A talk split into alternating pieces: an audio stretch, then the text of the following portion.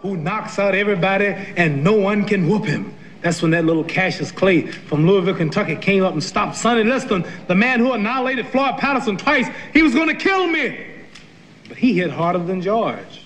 His reach was longer than George. He's a better boxer than George. And I'm better now than I was when you saw that 22 year old undeveloped kid running from Sonny Liston.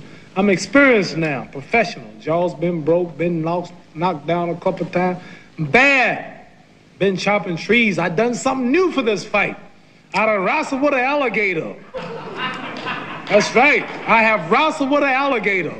I done tussled with a whale. I done handcuffed lightning, throw thunder in jail. That's bad. Only last week, I murdered a rock, injured a stone, hospitalized a brick. I'm so mean, I make medicine sick. Man, dude. Bad. Ain't no doubt. Fast. Fast. Fast. Last night I cut the light off my bedroom, hit the switch, was in the bed before the room was dark. Incredible. Fast. Incredible. And you, George Foreman, all of you chumps are gonna bow when I whoop him. All of you. I know you got him. I know you got him picked, but the man's in trouble. I'm gonna show you how great I am.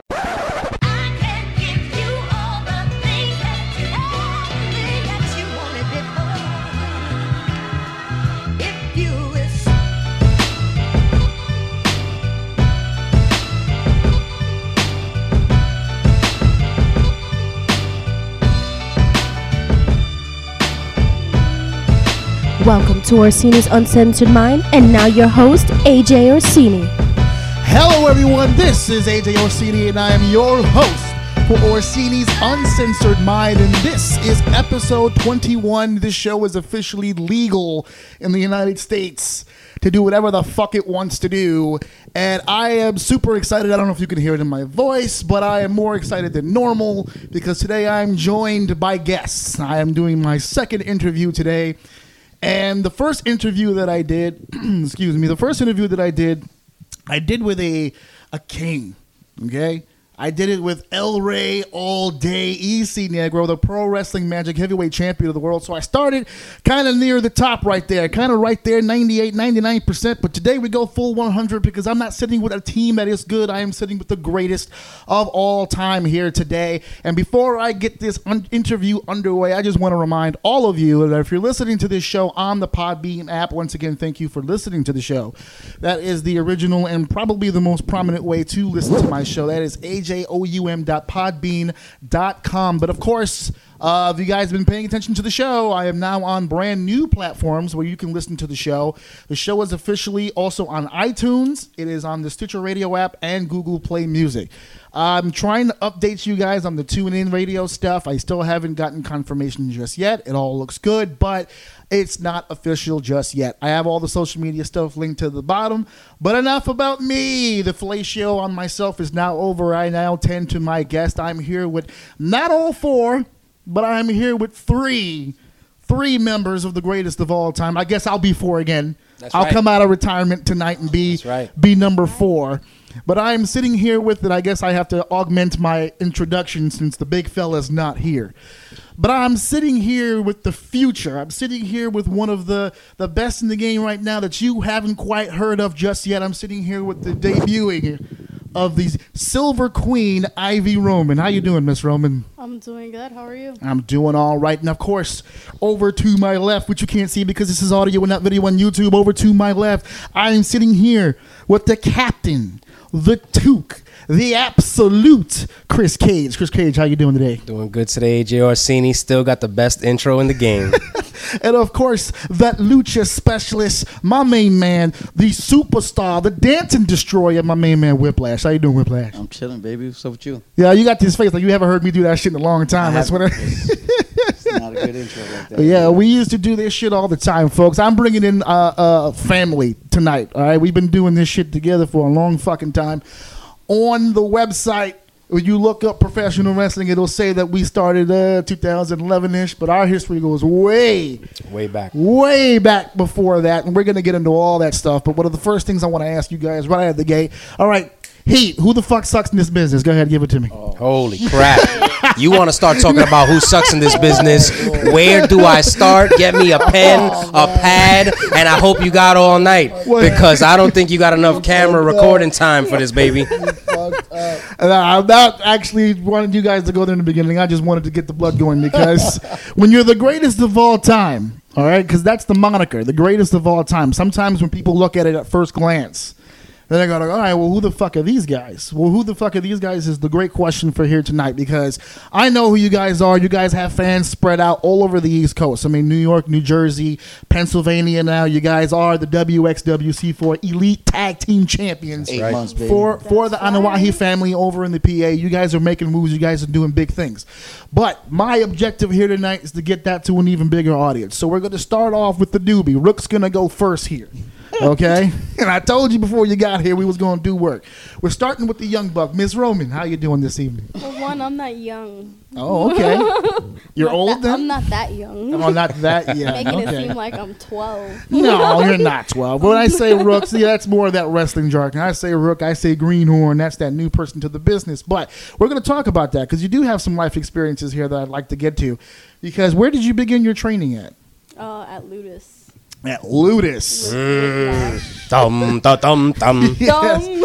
That's interview number two involved Nah, with these she's people. good, son. I was the teacher. We good. yeah, yeah. No, I no. had Whiplash as my trainer, so I was I was good to go. So Whiplash was the one that taught you the basics. He's the one. Yeah. Because listen, I spoke to her yesterday before she came here to give her the heads up, and she called me sir. And I was like, no, look at that. Look at that. She still has respect. Don't ever do it again, but that was nice. that was a nice way to I was introduce just yourself. following in Yes. my brother's footsteps. The That's all I was doing. What drew you to wrestling? Because that's one of the big. There's not a whole lot, especially in this particular area in the Northeast. I'm, I was just gonna say there was not a whole lot of females. Let, let me let me precurse that by saying not enough talented females. How about that? We'll we'll, we'll That's put it into that category there. There's not a whole lot going on in that scene. So what what drew you to to actually physically getting involved in the wrestling?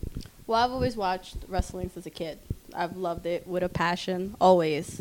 And um, it was back in 2013 where I decided um, that I was going to try to see if I had what it takes.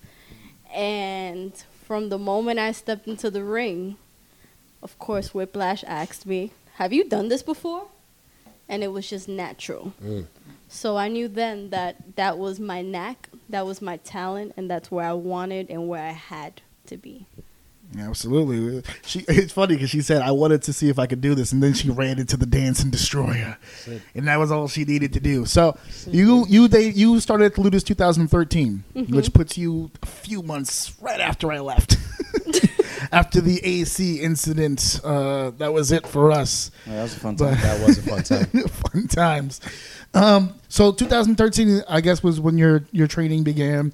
Was an in rear in, in ring career the plan, or anything you can do? What was the idea when you first got in? The idea was to try it out and see if I was athletic enough to stand, like actually do it. Like if I can actually tough it out, do it. Uh, and it winded up, I winded up falling in love. Okay, well, five years. It's Yeah. been about five years now. Yeah.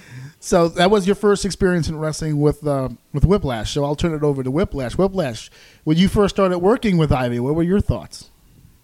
To test her to make sure she could do it. But did she show that potential already? Because I mean, I, I remember you here as a trainer. now. I remember you as a trainer. You you you drill into people. You're already Oh, old yeah. school trainer, and For sure. so the fact that she was hanging, that was working for you. Like, all right, Most we'll take it to the next step. the I next still time. showed up. I I still still, showed up. I still Did put you in the stretch work. her? Not really, actually. Oh, okay. Old school wrestling over here. So you started training over at the Ludus. Obviously, the Ludus. Uh, how long were you with the Ludus? I was at a I was at the Ludus for only a couple of months. Okay. Um, during that time, I was still in college, and uh, it was very hard to balance both work, wrestling, Which is why I'm doing the podcast. Go ahead. Yeah. Uh, all of my fans know already. I'm I'm currently in school for physical education as well. So that was the reason why I had I couldn't do both the school and the shows. And since I'm more talented than any show I'll be on anyway, I just decided to do my own shit at home. So I feel where you're coming from. It, sometimes you just have to do your own goddamn show. there you go. There you go. how it is. Twenty episodes deep. Fuck these people. So anyway. Exactly. So anyway, no, because uh, you know we're all joking. When I first started this, a lot of people the assumption was is that I was doing this because I couldn't get booked. But then when all the companies that used to book me went public and said, "No, we'd love to have him right now," all the talk finally fucking stopped. It was the school thing. So I understand 100% completely. So let's tie in the knot here to uh, to to, to Whiplash and Kage. Where did you, uh, besides from Whiplash, when did you first meet Kage? I've damn. There you go. Where? Stumped. Look Am at I, how deep uh, we- may Eight I- and a half minutes in, baby. Yeah. May I uh, step in, Sure tag in real I quick? feel, I feel like I've known Kage my entire life. It's We all feel that way. Like that's, and hopefully the audience will get that vibe by the end of this. Like today, I he posted up a photo on Instagram, and I'm like, "Yo, I feel the same there you go. fucking way. Like it was amazing. it's like it's we're family. There's there's nothing to it. Like blood doesn't make you related. Like literally, our passion, our drive, what we stand for, is what makes us family and what keeps our ties together. And anything goes down in our, our wrestling career or in our personal lives, we hold each other's down from She's the good. get. She's good. She's if I could, if I Go could ahead. segue out of that, Okay. I would say a little bit uh, about a year ago, give or take. In fact, you were still in the fold Okay. when the rumblings of Sister Ivy came uh, through Ooh, the pipe. Better to quit than to be fired, baby. There you go. Well, so here's the thing. I hear from Brother Whiplash, and I've heard a couple of times that he has a protege, he has a student, that she got some potential. And the thing that stood out to me the most when uh, when Mike would describe them working together in the ring would be the fact, just like Evie just said, uh, they seem to be on the same page. Right. And Mike would explain that uh, she would get things very quickly, and she would understand what he was trying to get at, what he was trying to say, and what he was trying, where he was trying to take her. And you know from experience, to find somebody with that type of unagi, as me and Mike would refer to it as, Mrs. O's favorite term. Yeah, right? yeah. Uh, you know, it's hard to find somebody that has that type of natural bond and chemistry with, and you know, it's the reason why our family has always been so exclusive. So now that we've said it out in the open that she basically replaced me in the, in Okay. the group. I mean, I am cuter. so- I, li- I like to. I, like said that. I said that in the first picture. I said, ah, they upgraded. I Look like to that. use the not- word What am I successor. to- I can't. Successor. I mean, oh, we're successor. Still, we're okay. Still, we're still family. It's Yeah, just, of you know, course. you're doing your own thing. You're Of doing what you gotta do. It's Listen, I'm still promoting the goat even behind the scenes. I don't have to be at the shows to promote the goat. the plan was always for the goat to conquer every form of media, and all There brother O is doing right now is taking over the podcast He's game, baby. hold- he's just holding it down. It's a what placeholder it is. until I get to the because I keep telling everybody. I know if you guys have heard some of the previous episodes. I said once I graduate with this degree, the fucking game is over because now I have the degree to back up getting my own school, Mm. which was which is the plan. So I, that's that's why I keep telling people. Now you don't have to go to physical education degree way to open up a school, but you have you seen some of the fucking gay who's opening up this school? I think it'd Oh, be yeah. nice to get an actual trainer in there who can help these people, you know, health wise. so that's one of the reasons why I am doing that. But we're here to talk about you guys. So I so Ivy gets trained by Whiplash. She's making her rounds around the independent scene. She and now we're gonna switch it over. Well, again, Well, what I was gonna what I was gonna finish was along that journey, and once Brother O makes his exit, right? uh, I start getting from Mike that he has reunited with Sister Evie and has begun training again. That led to Superstar and Sister Evie making the debut together in FTW Fight the World Wrestling, and it wasn't until then that Brother Whiplash came back to me and said, "I think we got something here with the sister." Oh, there you go. A little while later, that got followed up with uh, our chemistry is growing. One day, me and the brother have a conversation. I said, "You think she'd be interested?" brother Whiplash countered, "What? She's already interested." Yeah, she's already interested. And here we are. The I've introduction always- was I've made. always had the family in mind. No We had what. a we had a little test run, and the test run couldn't have gone any better. which is another problem because I was with FTW for eight million years. You get in after the fact. I finally get a goat member in the FTW after I'm fucking gone. But that's a whole nother fucking. That's for an off the mic conversation. But yeah, so you guys, I mean, she's you're doing great. Uh, this is the first for those of you listening to the podcast. This is literally the first time I've been in the same space with Ivy. We're meeting each other for for the first time. You're a lot of fun. You're you're gonna do fucking awesome. But I'm gonna change it now to to the fucking. I'm coming back. This is an hour. I got time. I'll be back. But I'm gonna change it to the goddamn brotherhood. I'm gonna change it to the brothers here, the good brothers over to my left, the Zoltan, as we as we've been calling them for many, many, many, many, many, many years. Uh, left hand top. That's right. And that's what we're going to talk about here. Whiplash and Kage. You guys have been tied together since Almost 20 years, baby. almost 20 years. Yeah. You, I mean, when you talk about chemistry and, and, and tag teams, I mean, you guys have life chemistry. You guys have been friends on and off. You've had your wars, you've had your battles, you've had your good times, your bad. And you guys are still rocking it here. Like I just said earlier, tag team champs over in the Anoa'i camp. That doesn't come lightly. I've been in that locker room before. The Anoa'is don't trust a whole lot of fucking people. They don't. That's right. but you guys have been running now eight months, eight months strong. You said Whiplash, eight, about eight sir. months. Eight months. As the tag team champions, you guys have faced everybody they've had a they've put in front of you.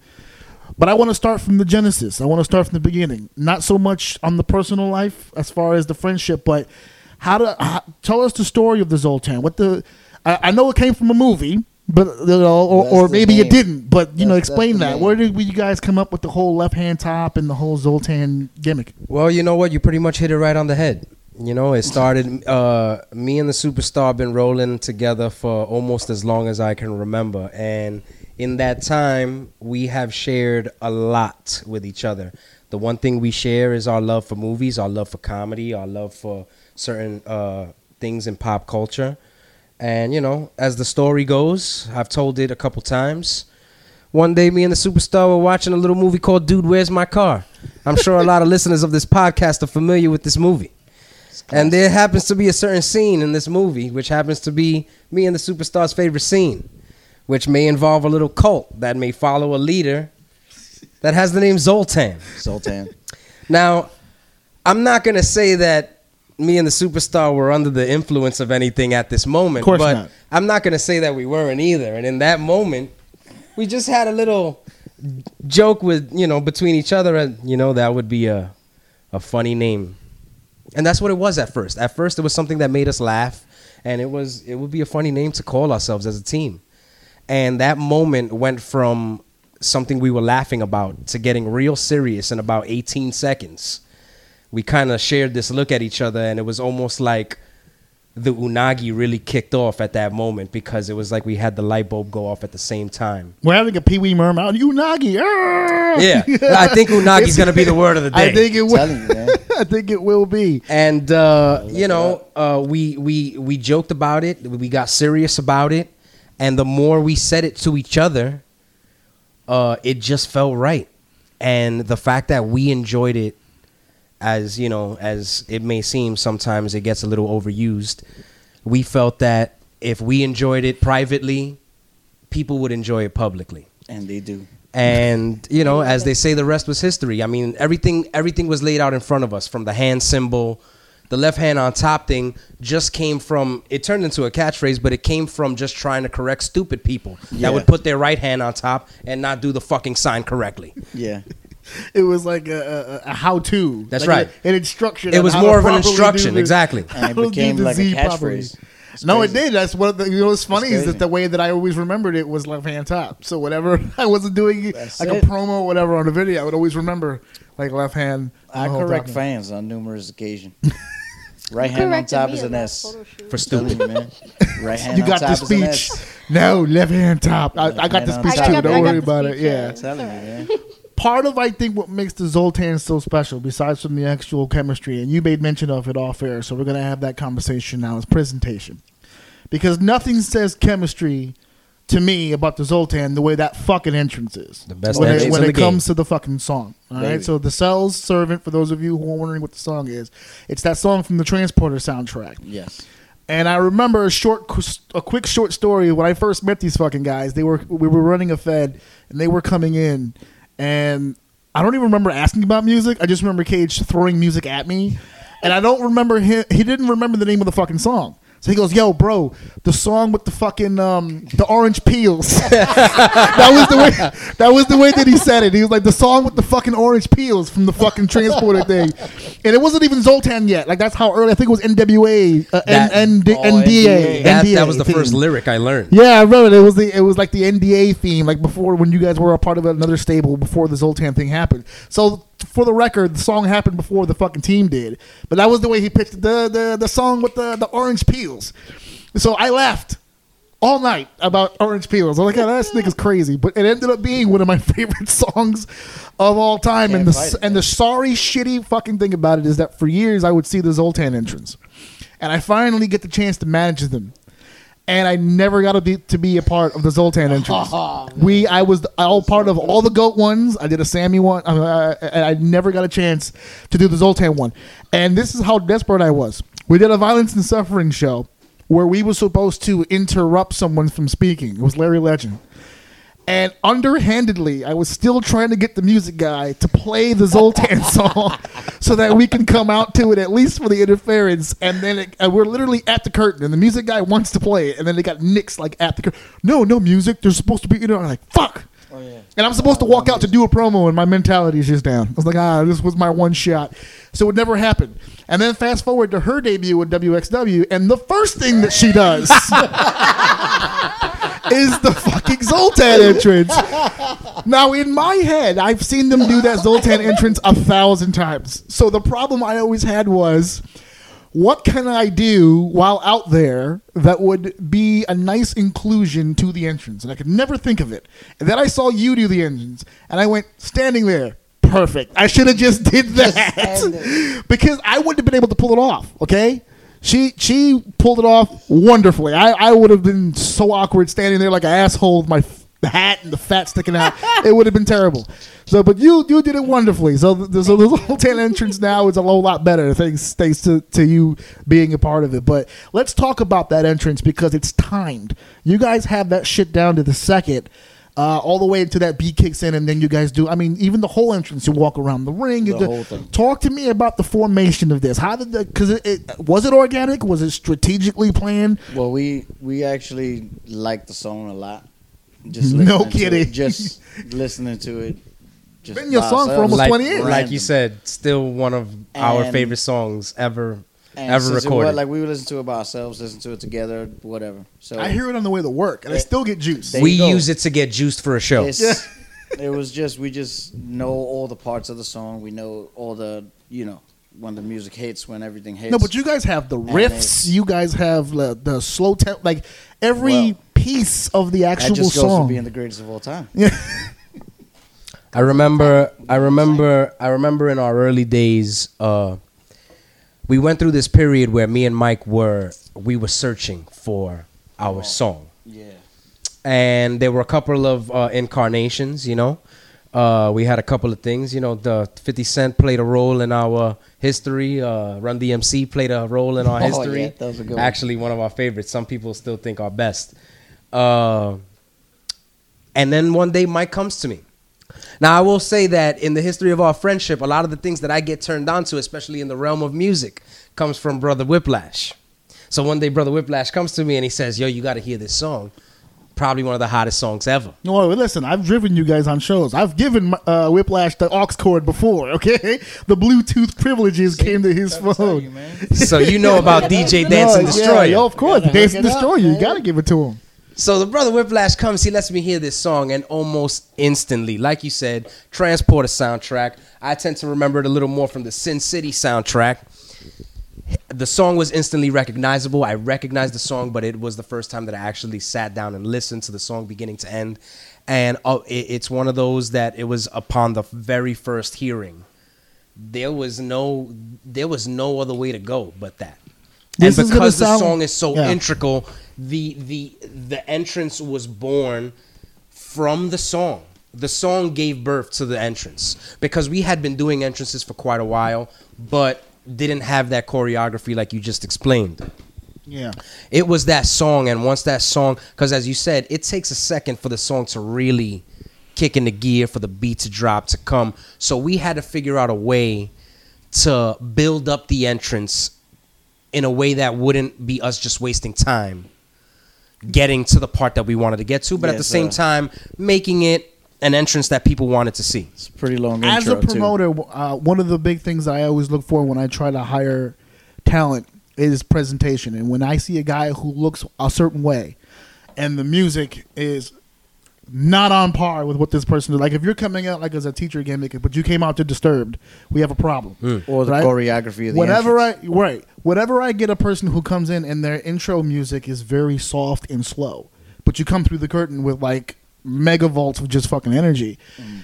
it fucks with my head. Right. So what happens is is that when you have a character or a gimmick that comes out to a slow tempo song, it's useful to make the most of that, or at least have it fit the character. You guys do have sort of a swagger and a charisma to you, but you don't come Oh. out with like this fucking fireball fucking entrance, right? Hell no, baby. You You build to that because what ends up happening it. is that you use your song to build toward that. When you eventually do get in the ring and you throw those Z's up as ferocious as you do, it starts for you from the curtain. So, as a question to you guys, how fucking maniacal does it make you when someone, even as your opponent, just throws on Killswitch Engage for no fucking reason, and then and then they have, and then you have to come out and follow that with your fucking entrance, and you're like, what the fuck is this shit? Well, I got something for that, but Mike, you want to throw something in there before I go? Uh, no. No, there you go. I think that I think that rotates all the way back around to how we started this this topic, which was presentation. Right. That's Now- why I mentioned. That's why I asked. Right. go. This this brings me to one of, and I'm glad we're open and we could talk about anything here. It brings me to one of the issues I have with indie wrestling. Before you go, Go. we're not just Oh, open. shit. We're not just open to topics. Before you go, Mm-hmm. we're not just open to topics. I don't know if you heard last week, but I made a proclamation last week. Okay, one of the problems that some people have with my podcast is that it gets explicit and there's language, and sometimes the topic matter is all this, and I can't play it in front of my family. I don't give a fuck Put fucking headphones what any fucking body has a fucking problem about my fucking podcast any fucking more. If you feel the need Mm-hmm. to go in a particular direction and use colorful language to get there, feel free, Brother Kage. Please preach to us right now. I appreciate that. I could do it both ways, baby. You want to do PG? You want to do G? You want to Nah, do R? You want to do X? Just let me know. here to- Listen, The bottom line is- before you start going, give me R and X. I need a prescription, my nigga. Please go ahead and do what you need to do. All right, so let me start off by saying kiss my ass to everybody out there. That's number one if you don't support the greatest of all time. But let's get back on topic. This brings me back to the Presentation, problem that I have with indie wrestling Yes. in particular. Go ahead. I've said it before. and the but go ahead. performers in indie wrestling. You see, you got this mentality that infects the indie wrestling scene that the fans don't necessarily care about certain things. Because that thought process runs rampant throughout the wrestling industry, you have so many performers that do not give that care to certain things. Now you can argue anything you want. The business has changed. We're in a new era. We're in a new day, and we're in a new all of that. The fact of the matter is, is that when you got the presentation and when you pay attention to those types of things, the fans pay attention. You just said it yourself, baby. If guy comes out to Disturbed and it's all high and mighty, but then he's a a church reverend, Dud. Yeah. not exactly making the connection between song, presentation, whatever it is, the entrance, the look, the gear, whatever it is that makes you you, the fans, you have to have something that makes the connection. I just explained it. Right. The song gave birth to the entrance. The entrance didn't give birth to the song. It wasn't until we found that song that I said this is a song that deserves a special event type entrance. When this song hits, the people, anyone that has ever seen us before knows that they're about to get a show even before that bell rings. Yeah. My goal is to hook the audience before I even lock up for the first time. And that's the problem with indie wrestling. That's half your work. If you can do Ninety that- nine point nine nine nine of indie wrestling and the performers in it believe that all that matters is the five, six star, the imaginary, Yeah. might I add, Not five, one. six Which, star. by the way, was created match. by a fan. But you go ahead. That's right. Because Dave Meltzer's nothing more than a fan. And the fact That's of it. the matter is, No, it's the facts. is that it's the facts. Is I'm that- Not, I'm not speaking out of school here, and people know this shit. this is this is the pill that indie wrestlers and the young boys today don't want to swallow. Is that your match means absolutely nothing, and when that those fans go home the next day when they go to school and they go to work, they're not gonna remember a damn thing you did in that ring. But guess what? They're gonna remember the dude that looked the coolest, that talked the coolest, that sounded the coolest, and that looked and performed the coolest that night and that show. And I'm sorry to say, anywhere we've gone, Orsini, you are bear witness to this. Mm-hmm. You've been a part of it. You have felt it. Yeah. There is nowhere that the greatest of all time have gone that we have not made an impact, and those people have not remembered us when we leave. I've seen, I've literally seen uh, behind the curtain. Uh, like uh, I will be working with the music guy, obviously doing working gorilla, working shows, and I know the Zoltan is behind the curtain. And I'll do another quick story because it's hilarious to me, and I tell the story as many times as I can because it's still funny. And you know where I'm going with this: Zoltan versus the set. Now here's the thing. Uh, I'm gonna tell this story. Yeah, he's gonna laugh. I don't know if Still you one heard this story yet. Have you heard this story before? Okay, so what ended up happening is, is I'm working the gorilla area and we have the Zoltan versus the SAT. Now the Zoltan are coming in his heels. All right, the the Zoltan. The Zoltan are coming in his heels. The problem is, is that a lot of the fans that came to the building are Zoltan fans. All right, a lot of them don't know who the fuck the SAT are because they're coming from Virginia. They're gassed, yada yada yada. Uh-huh. But the SAT's the babyface. So the Zoltan was set to come out first. Okay, so the song hits, and the whole building is clapping and singing the song. And it'll all clear when the mortgage, all that they singing the whole song. So these guys, and I'm so caught up in the fucking song that I'm next to the music guy clapping and singing the song. And they go through the curtain, right? They're doing the whole thing. So I'm I'm still fucking I'm actually now that I think of it, I think I was doing the spit like at the right time. Like I was there and the SAT leans over to me and they're like, dude, they're the fucking heels. Can you not fucking cheer for them? What? First of all, no one can hear me. Or no see. one can see me. I'm backstage, and they're fucking criticizing me for fucking doing. And I, I, bro, I did the whole fucking They entrance. bro. I dipped for no reason, right? And then I waited and did the whole with the fucking shimmy and the whole, the whole deal, the whole presentation. As a person who knows the entrance before you actually became a part of it, what was your thought processes in trying to include yourself in that? I was just trying to feel like, okay, so where do I fit in all this? Where do I fit? Mm-hmm. And you know, in the beginning, I was just like, all right, I'm beautiful, I'm gorgeous. Let me just like And modest, pose and be like the goddess that I am. Let me just do that. And then the last show, I had to join my brothers and just start dancing. So there's a bunch of footage, videos. I'm just like, you can't beat them, join them. Why not? And honest, song takes you. honestly, like it was the best. That's probably probably last month was the best entrance that we've had.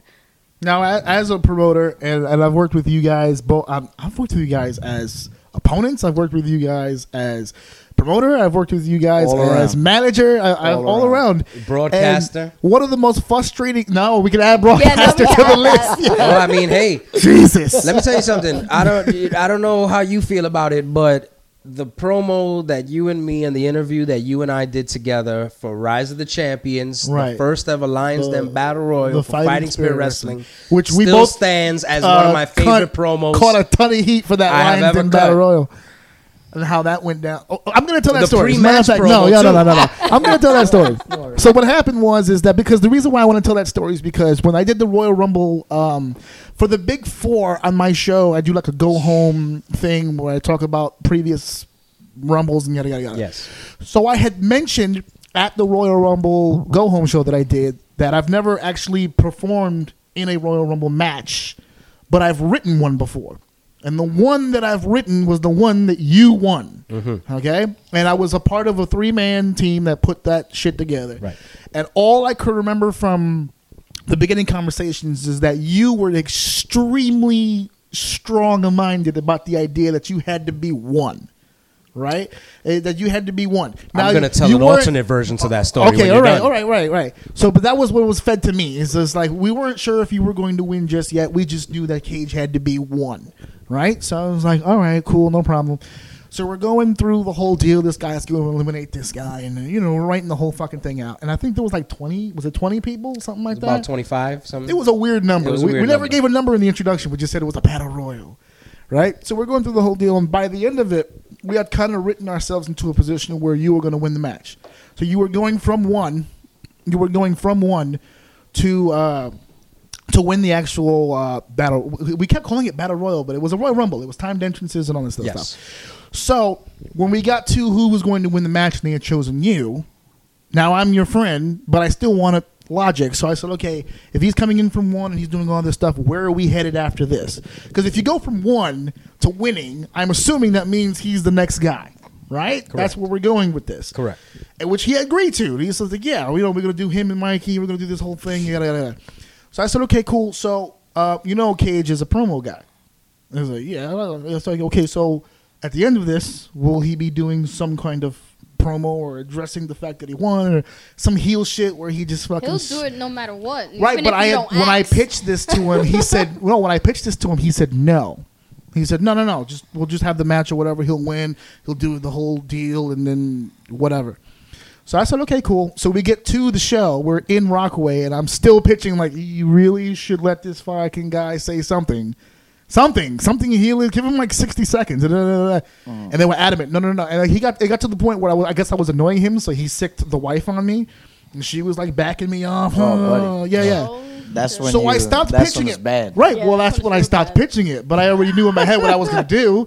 So I was like, all right. So I'm ring announcing the show, right? So I'm ring announcing the show. And I was told, you know, no promo. Stop asking about the promo. All right, no problem. So the Battle Royal opens the show.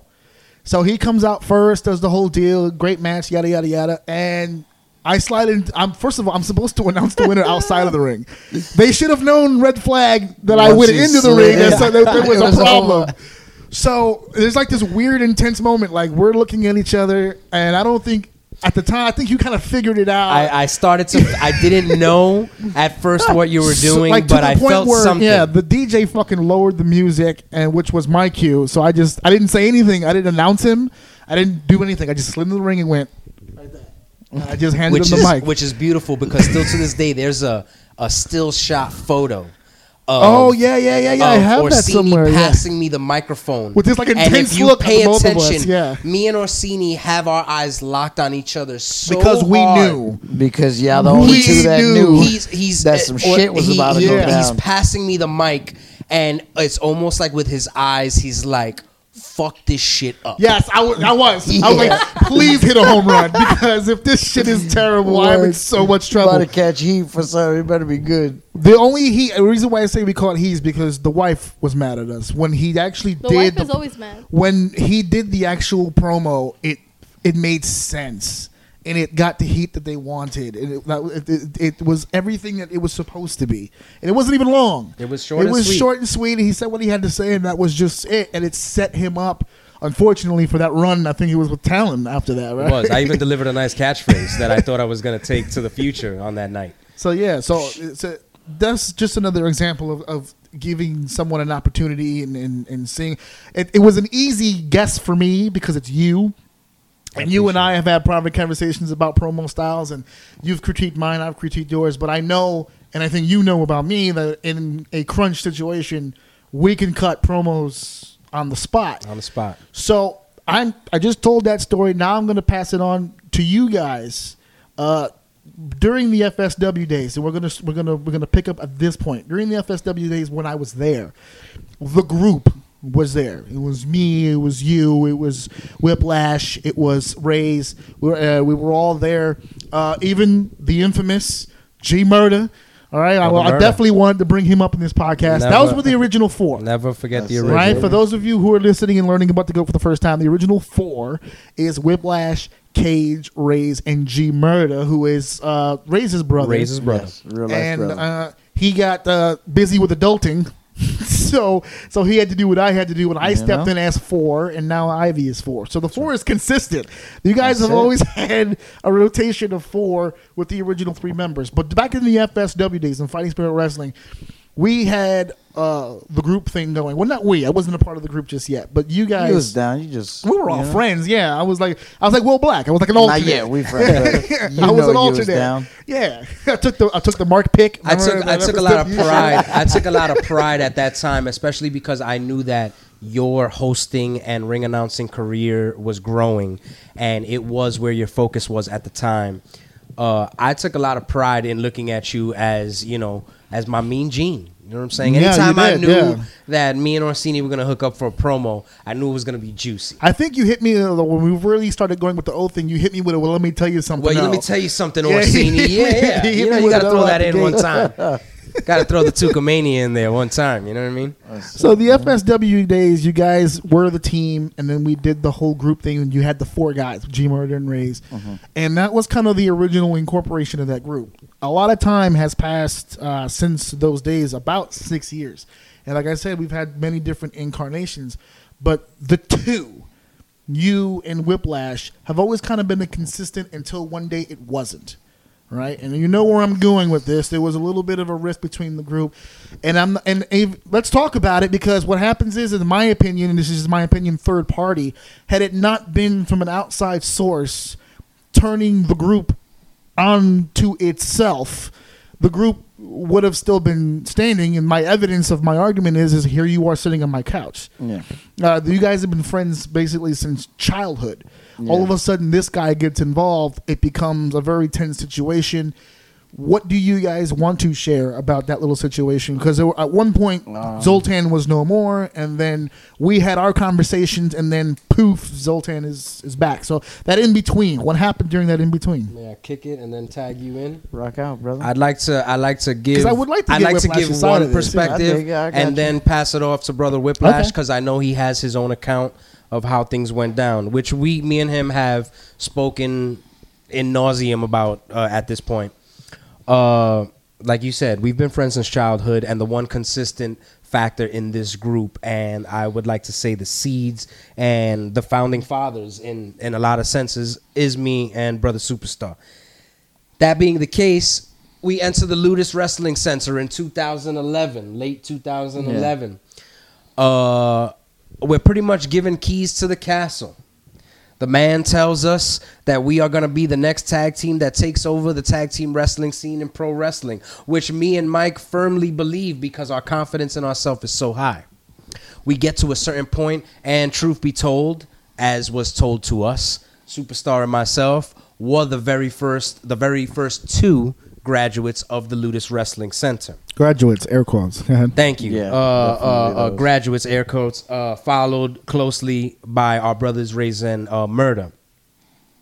Uh, made our quote unquote pro debut in I would say late 2012, uh, something like that. But a little while, fast forward to uh, Don't shortchange topic. yourself. It was 2011. 2011, That's December when we of the, 11. the uh, Immortals Holiday show. when Immortals did the Holiday, the December, match, yeah. I believe fourth or fifth of 2011, something like that, would have been the uh, the eight man tag. Yeah, the eight man tag. yeah. Yes, the goat's very first eight man tag uh, on the indie wrestling scene. I think one of the last, no, first and last, wasn't it? Uh, as far as the original version of the goat is concerned. yeah, the original yes. version, yeah. Uh, Which I'll be posting that match in promotion of this uh, interview. But go ahead. nice. It's actually a pretty Nice. good match. It's a pretty dope good. match, especially since uh, Moth was. It's Uh, good not Moth. stuff. Uh, Mac is in That's that right. match. Monster Mac. And they're on their uh, way out, so, um, Ortiz of Angelo LAX. Yes. Uh, uh, Talon. The and, FTW uh, heavyweight champion, if I'm not mistaken, is That's in that right. match. And Kono. Kono. That's right. Uh, four great guys. We had a great time working with them that night. It was uh, it was actually one of our more fun events that we performed at. Um, go ahead. But you know, you fast forward uh, some time uh, after that, and there happened to be a certain uh, incident that was the catalyst to the the separation period between Whiplash and myself. Uh, and I'm gonna try to tell the story really quick because I don't know if I've ever told this story publicly, but I'm gonna uh, very quickly. So we're at what used to be known as the Ludus Wrestling Center Expos, the student expos, which I know Orsini, you remember. You were the host of these expos. I hosted all of them except the last one. That's ve- that's very true. You were the host with the most. I think uh, a phrase coined by myself, and uh, and uh, there was a night that the superstar and myself were going up in tag team action against the world famous SAT, the Maximo Brothers. Right. A match that we had been working toward for quite some time. Now we're told by management. I'm going to use the word management here Yeah. throughout this podcast, Okay. just to be Give it a name. just to- yeah, Right. you know, just to just to keep it clean. So, uh, love you guys out there if you're listening. Uh, we're told by management. Asshole douchebag is too long, so we're gonna put management. That's right, and the love is real. Yeah, yeah. Uh, but uh, Real in the we're told by management that this match that we're having on this in particular night is going to work itself into a continuing angle right. With A the SAT program, as they a say in the program, as Yes. they say, which me and Superstar were very, very excited about. As I said, we were working toward this for quite a while, and we felt that at the conclusion of this program, we would be at a better place in terms of our team than we were when we started it. Uh, now that night was filled with Bullshit. thank you, Uh-huh. and it started. No, no, no. I'm sorry. Wrestling jargon, politics. But yeah, Okay, yeah, yes. yeah. Politics. Sorry. It's- Same thing, synonyms, but okay. It's still bullshit. Hey, you have a mic. You can call bullshit if you'd like. It's I don't need a mic. I'm Puerto Rican. yeah, yeah. Oh, good one. Those are So all it- facts. Go It ahead. started. It started with the Music Man, right? So we have an issue with the Music Man. You know, the equipment wasn't working correctly that night. Uh, as we've talked about multiple times already, I am very big on presentation. So if I feel beforehand that my presentation is being ruined before we even are allowed to work, I'm gonna feel a certain type of way, which I did. right. That being said, me and Mike still went out to work. We were not in the best, Best frame, frame of of mind, mind, when we walked out that night, but we still worked. We still did what we had to do. I have mixed feelings on the actual match that took place that night, but it is what it you know. It was what it was. Uh, now because I was feeling so hot that night, I decided, as we've also discussed, to grab the live mic Oh God. at the end of the show, which we have, uh, which we know doesn't always turn out in the world. They call him way. Jesse James. It might not be positive. It's always fun though. Now, I know you're always having a blast when he grabs. I love it. I grabbed the mic, and I may have said a couple of de- derogatory comments about said person running the production in the back, and uh, at that moment, my live mic was cut. To which brother Whiplash uh, whispers in my ear following did. that moment Oh, I did. to smash the mic on the floor. That's it. Now I don't know if it was the anger, it was the blood boiling, or whatever. But for your, some your brother reason, called an audible on that He one. called, well, for some reason, when the superstar called that audible, at that second, it sounded like the greatest idea of all time. Yeah. So I proceeded That's great. with all my might, Pow. with all my might, to smash that microphone on the floor. Make my way to the back with Whiplash in tow, and uh, Not happy. The the production guy was not happy. I was not happy with the production guy. You're so professional. I tried- The Now- production That's it, guy. man. You know what? I tried to I tried to let bygones so be bygones. now. You're- and you're you such know, a man, hey, I've grown. It's man. been a long time. You know, I'm not the same guy I was in 2011. No, there you go. Go ahead. You're so calm about this story now. Go ahead. Just try to, you know, just try to protect everybody involved. baby. You know what I'm saying? Because you said you've never told the story publicly, but you seem very well versed You in how I the like to- story should go. I just like to choose my words wisely. I want Okay, everybody yeah. to get the full picture here. Anybody who's listening. All right.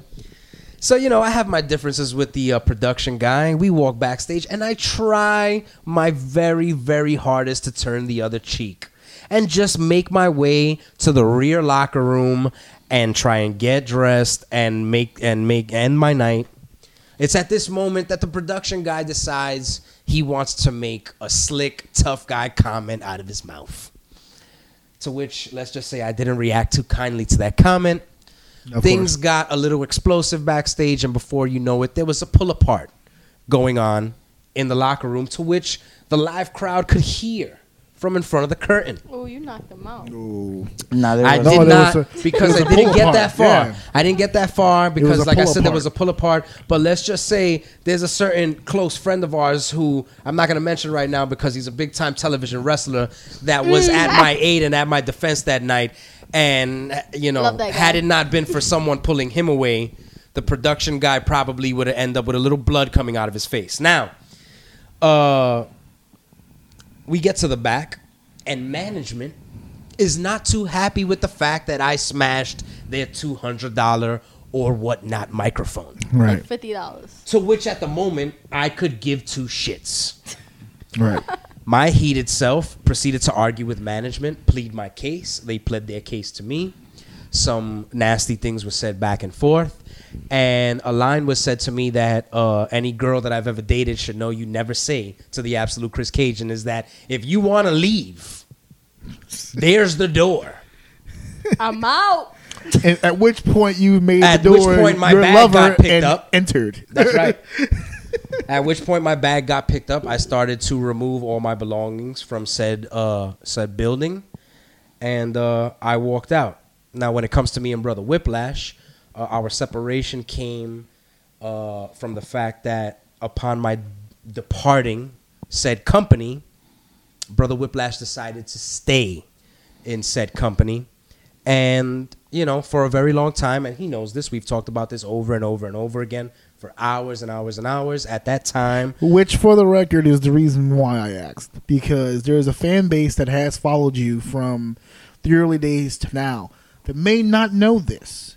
And I think it's important to know because although that was a dark period, the fact that you went that low to now be this high, I think is important for people to know as a part of the story. Because you guys, I'm sure, in Whiplash, you're going to get your chance to, to say your your your piece, I guess, to the whole right. thing. But I think it's important that people understand the highs and lows because I think when they see the Zoltan, they have this. Um, and this is a very this is going to be another Pee Wee Herman situation. Perception, perception, perception is huge in this business. You get booked, you make money off of perception. There's a lot of dudes on top who shouldn't be on top because of that perception. Mm-hmm. There's a lot of guys in the bottom who shouldn't be on the bottom, but they're there because of the perception. And I think people see you guys and they see a team that's been together for so long, they can't possibly be. They got to be stale by now. But no, there was periods here where we did this and we did this, and then we recreated ourselves again because you guys have metamorphosized yourselves yourselves so many times. So this is just a part of the story. So so I just wanted to let you guys know where I was going with this and let the audience know why I'm going. I don't mean for this to be like this depressing, sad Oh, podcast, but I just want to because we're gonna get back to the funny shit after this. But I, this is to me like it's a part of the storytelling. Like there was a low here, so now I want to go ahead. I don't want to cut you off. I just want to no, no, explain uh, uh, and you you make a great point. point, and uh, you know, uh, uh, uh, a pretty long amount of time went went by, uh, where me and Whiplash, uh, uh, we parted ways and we stood separate from each other A tense time because you and I had conversations during that time. during that time, and you know for a fact that I wasn't feeling feeling very well during that time. No, and you were I- off. I like as a person, you were I wasn't in my right state of mind because there was You you know as corny as it might saying. sound and what you just said Yeah. there was kind of a part of me missing especially when it came to the wrestling business you know you got to say no matter what me and Mike or no matter what me and the superstar share outside of the wrestling business the basis and the foundation of our friendship and when we first met was our shared love of professional wrestling Right. and it's what it's what we built our our entire bond on. It's why he's he's my hetero life mate, and uh, and we'll we'll be together probably until the day we on. die. For the record, I uh, I know you guys are friends with no, me. no, no, no, no, no homo. He called it. I did called say it. the word hetero, I sexual life I mate. I know we're all so friends all here, but I wanna get- I motherfuckers wanna out there. guys- that means I wanna let you straight guys- life partner. I want to let you guys know that people do download my shows. Okay, I'm not one of these podcasts Well- where it gets like one or two views a month. Okay, I got. I got people listening to my shit, so that's Don't gonna worry, I'm, that's I'm, gonna pass I'm around. Go ready ahead, to Ivy. weather the storm. All right. Go Let me just say, Oh, once I graduated college, Right. I miss wrestling even more because of Whiplash. Like I literally missed the fuck out of this guy. Nigga, you the MVP of this podcast right now. So. The glue, you What do you want me to complete do? He's the coach, everyone. baby. when I when I'm literally at training, Without you, they're just the goodest of all time. hell no, I'm just I'm just Ivy, not the Silver Queen. No, but yeah, he's very like, influential. Yeah. Legit, when I'm training and he walks to the door, my confidence level literally goes up like a hundred folds. And Mm-hmm. That's good. it's like not to toot your horn or anything. But there you go. Just I a love pat you, on the man. back. There you go. Love you too, I sis. fucking love you. I don't mean to toot my horn, but toot, toot, baby. Shout out to Double A. best. There you The go. fucking best, man. You know it. I, this is this is the moment right here, brother. I mean, you and I have had some conversations too about this. I, I didn't want to pull any scabs up here, but I mean, the floor is yours, good, brother. bro. If you wanna you wanna do your thing, and what happened? Go ahead, just um, there you go.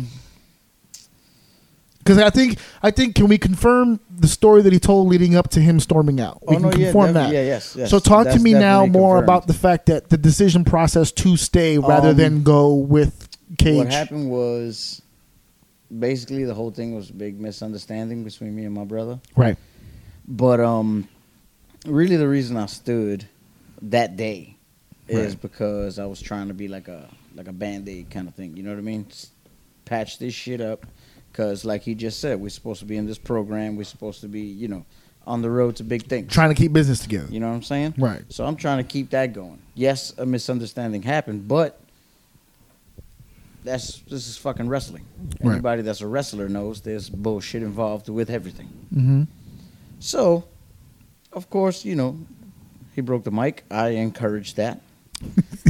But um okay. yeah, I was trying to, you know, fix that up, make sure our shit was still Because usually it's broken condoms that ruin a relationship. Y'all broke a mic. You see what I'm saying? So okay, all right. So we can overcome this. All right, You know what I mean? Just buy a new ones. Yeah, yeah. Just like the condoms. Just buy another one. one thing led to another and it just it was like a snowball you know what I Right, mean? yeah. it started with one thing and it Egos was got just involved, feelings another got hurt, and another yeah. and another and it took But a there long wa- time Well, I was gonna say it, it was just at least two years. Was it Three. Or Three Three. years.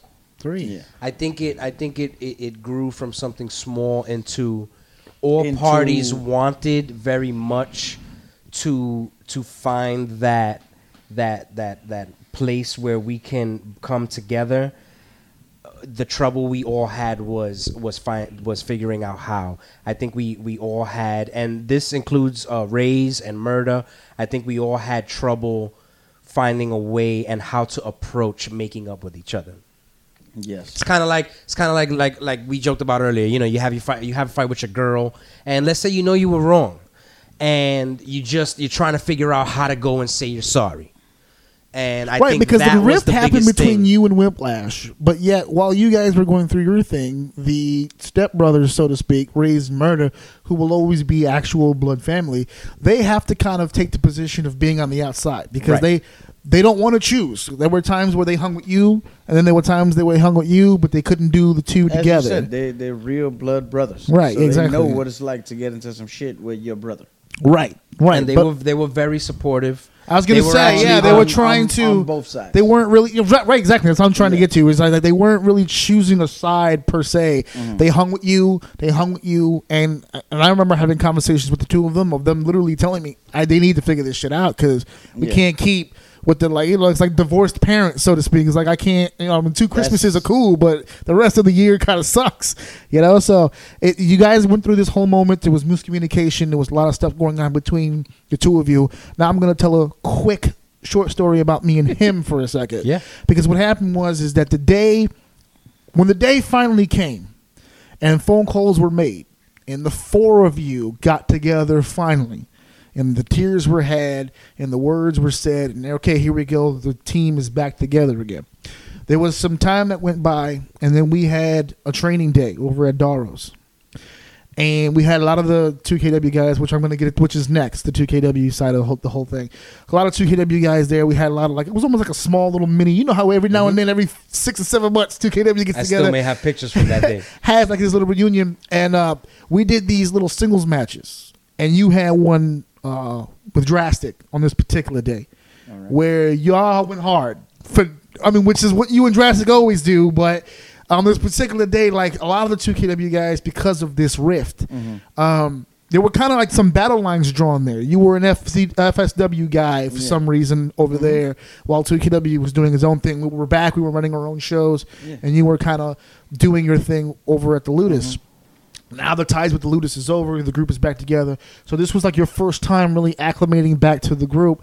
And I remember you and Drastic going at it ferociously. And everybody on the side going, oh, fuck. I really hope he's not doing this just because he's back and he's just trying to show us what's up. And because by that time, when we had last seen you, you were the whiplash of this guy, Mm-hmm. and years had gone by. And even though there was a rift, you were still training, you were working, you were polished as fuck. It, the baby. next time we saw you. So, and so was drastic because you guys had been doing it together that Mm-hmm. whole time. So when you guys were going at it, a lot of the guys were just like fuck, and you guys were hitting and hitting. And when the fucking thing was over, I don't know if you recall, but I was the first one in. I was like, "Nigga, welcome back." It was just like, like, for real. It was just like it was like a, That a welcome home party. Like we hugged, embraced. Like It had to I happen. think, I think, and maybe I'm wrong. I'll give you the chance to answer. I think maybe you didn't know it. Maybe it was subconscious, but I think there was a piece of you that was just like, I'm going to show these niggas what they've been missing out on because we were already uh, two shows deep when you came back. Hence the tag team match for for 3 But I think that I think there was a piece of you that was just like, nigga, y'all shouldn't have been doing this without me. Cause when it was over, like I mean, there was fucking raw emotion in that gym. We were like, we hadn't seen Mikey in, like you said, three years, and here he is, fucking killing it with drastic, like like we, he was just here yesterday. So speak on that. Was there a piece, or was it just you and drastic regular business? Like, what was the Um, mentality behind that? I actually had talked to Drastic because I hit up all my closer friends that I had not spoken to for, like you said. Yeah, you were running the gauntlet. Yeah, you were. You know yeah, I mean? talking to a lot of people. Yeah. It was like I had to reconnect with everybody, and I had to make sure that everybody was going to embrace me the way I wanted to be. Right. You know what I mean? So I'm guessing that that day at the gym, me and Drastic just it was just a thing. Like it had to happen. Like Because y'all went at it like that shit was fucking Monday Night Raw. Y'all That's was it, baby. They, they. I mean, the whole It spot with be. the pickup DVD and all this it different had shit. to be. That was a It regular training day for me, though. Well, you know, I was going to I was going That to was a say regular when- training day because when we Drastic also train, like- trained me. All right, the way I look at it is, Right, but my point is, is that when we had last seen him, he, to be fair, was not on that level. If that was training for him, the room was shocked. They were like, "Holy fuck!" We were seeing things from him, and to be fair, drastic as well that we had never seen before. Mm-hmm. So when, because I knew already the team was happening, uh, because I'm part of the promotional team Yeah, and all yeah. that stuff. I knew the team was happening. You had the backstage and I had stuff. my reservations because I hadn't seen you in forever. So when I saw that, I hit Pete up. Money. This is gonna be a lot of fun. 'Cause- be yeah, this is gonna be crazy because well, like I said, it was. Yeah. Uh, uh, I hadn't talked to a lot of the guys. because to be fair, and if you've noticed, we're by the way, we're an hour in. I don't know if you guys have been feeling like Wow, that. Yeah. really? It's Really? We're not So- good. When you have fun. Yeah, it- this is how my show goes, Oh, baby. It's yeah. uncensored Yeah. mind. Drinks are But, flying. I know. baby. Oh, for those of you wondering, because the last round table I said bourbon tonight was vodka, so there you go. But uh, there, there, there's uh, there's when you guys went into the Ludus, you guys were already, in my opinion, very, very good. All the bad things that we can say about that experience, and I've said them on the podcast myself. I even on the podcast, I say I'll give him the one thing: he gave me the shot every time I'm asked, no matter what Joel ever did to me, I always tell people all the time, I started in Fighting Spirit with the Maximo Bros. I will always say that, no matter what happens. You guys were very, very good when you went to that school. When you came out of it, both of you, polished, the footwork, everything, everything that you can expect of a professional was there. I hadn't seen you in three years up until that point. So when that happened, when that occurred, when I saw that fucking thing between you and Dra- I was like, oh shit, we got money over here. I already knew where you were, uh, but when to see you come back, and then I was like, you put that fucking team together against a hot ass EYFBO at that time. This is gonna be great. But the let's take. chemistry was a worry at that time too. I I was. I'm gonna be honest. I it was. was, it was, yeah, it was, you know, one of the things in the back of my head was, are we gonna click the same way that we always did? Right. Which, which, you know, thankfully, it only took one night to find out the answer to that question. So, speaking of the one night, let's talk about the one number and the two letters. let's talk about the one letter and the uh, excuse me, the one number and the two letters. So 2KW. All right, you guys are what is labeled as 2KW originals. Mm. Yeah, come back way, way before we ended up doing all those shows at Daro's Extreme Fitness, which, by the way, we're gonna bring up again later because Oh, you guys are returning to your old stomping grounds. right. Got some and big uh, stuff. what? Just a few. Uh, wait a minute. I'm In trying to just think. seven next days. Week. Yeah, Well, next that's the thing. Okay. I mean, by the time wait, this- I was gonna say, yeah. Well, let's preface this by saying uh, this will air on Wednesday And I have the date in front of me, Wednesday the 21st, which would mean Oh, when this airs, it'll be two days. so y'all better get the Days before. promotion. So in just 48 hours, Yeah. brother.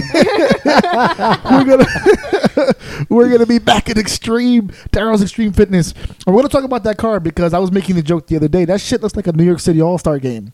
That's what it looks like. It's There's definitely of going to be the biggest uh, all star, action packed, and Yeah. probably hard hitting wrestling show you're going to see all year. Well, let's talk about 2KW for just a split second because we we were in that building, and I would like to make the statement now out loud. And I've told Frank this, so I'm not speaking. Out, you guys know me. I don't say shit out in public that I don't say to people's faces. We made that building relevant for at least two years. That's right. Okay, he he he did a great job promoting his promotion, which is Bronx Wrestling Federation. Mm-hmm. He was drawing nice houses up until about 2014, which is when we came in, and then we came in with our audience and filled that building up literally every night, which he flyered and sold his shit at. So I don't want to hear any bitching complaining about our fucking audience. And uh, Daryl's Extreme Fitness, for those of you who are unaware, if you're not in the area, it's located in the Bronx, deep, deep within the Bronx. Oh, that shit is. It's a six train ride to Whitlock Avenue, which again we'll get into the promotional mode later. But uh, 2KW ran its shows there. You were the very first main event of the 2KW Pro version of 2KW, which is the stuff that we'll talk about for obvious reasons. So the 2KW and your opponent was the guy you mentioned earlier, your yin to your yang. Actually, you could go the either Smith way. to my Neo. Yeah, I was gonna say you can go either way with that because while you have great chemistry with Drastic, you have amazing history with Ortiz.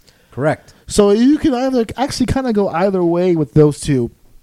It's and uh, so you have chemistry with both Santana and Ortiz in that situation. But in this main event, it was you, and we'll we'll just for legal reasons call him Santana. Correct. I've been calling him Drastic for the last hour, but I'll switch over to the Santana mode now because that was the first main event, and you had some apprehensions about this main event at first. Well, you So gotta, let's talk about that. You gotta you gotta keep in mind as we talked about before, it had been uh, three years at that point because After uh, the Ludus, you were done. after the Ludus, I was done. That Uh, whole the story you falling told, out- that was pretty much the end of your in-ring career at that point. the falling out between me and Whiplash was definitely my uh, taking off from the you wrestling fucked him up business. big time, dude. Like when you For- left, that was it. For nah, it's all good. Water under the man. bridge, you know.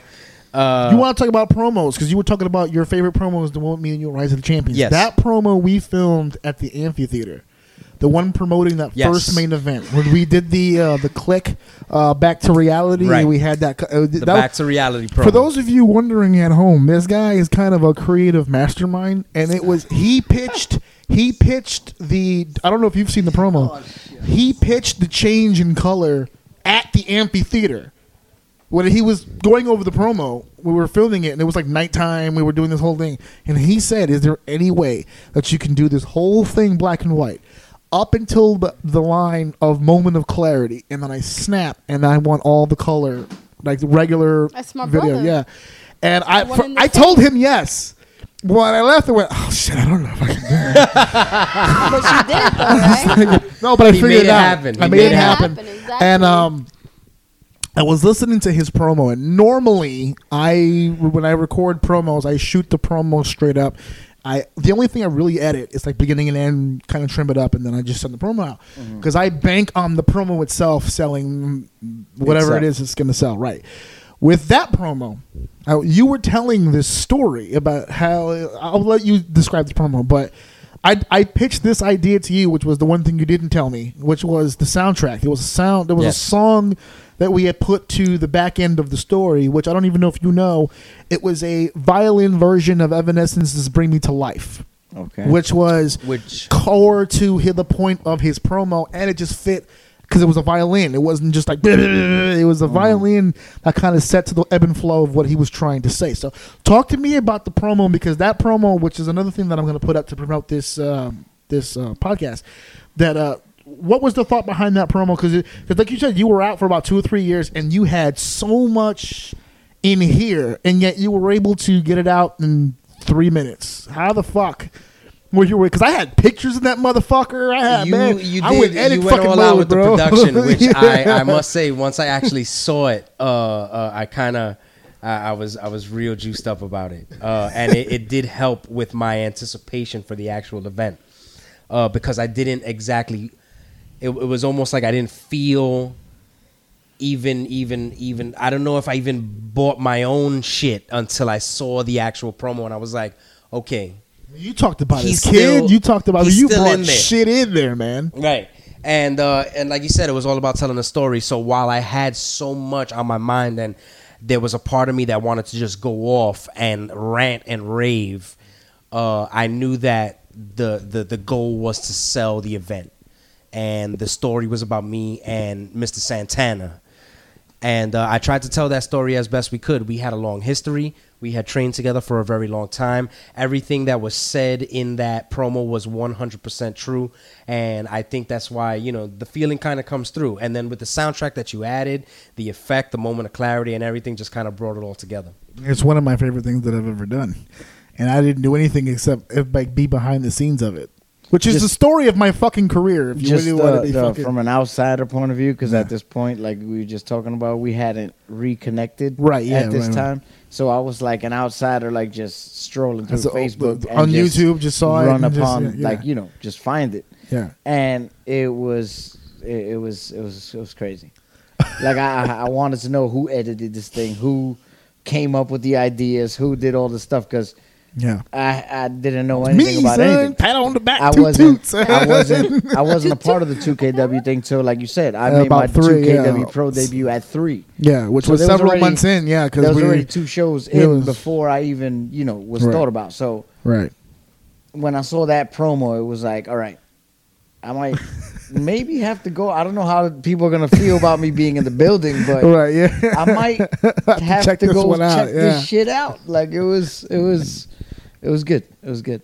definitely. definitely. I, I will say that I will say that that promo definitely uh, pointed me in the direction of where we are now in terms of it set the tone it- for it- 2KW it- it Pro opened- because it, it set the tone for 2KW. we Pro. used that promo to promote the last show, which was you guys uh, as the goat against Pazuzu. correct. That's Because you great. did Like, the you did the, the deal with drastic Right. Santana. Everything came and full then- circle. Yeah, because you had the singles so match, to me. then the triple threat match, and then you guys had the tag match, and then all these things in between where you and were messing we with each fought the- other. The, six man tag and the- versus Pazuzu. It was- yeah, it was all right. Well, but even before that, when you got to the commentary, and then and then it drove EYFBO to be like, oh, I, I can't do this three on two, and then here comes Jacka, and then we got the whole Pazuzu versus the Gill thing, and that was the match that closed the doors Yep. uh, on 2KW. So you kind of bookmarked it. You opened us up, and then the feud metamorphosized into all this different stuff, and it was like a, even though it didn't last very long, I think it was about a two year run. It was a hell It of a was- story it was a very because ride. yeah, it was a hell of a story. Inco- And- incorporating you back was a twist for people. They didn't expect it. I mean, they got jacked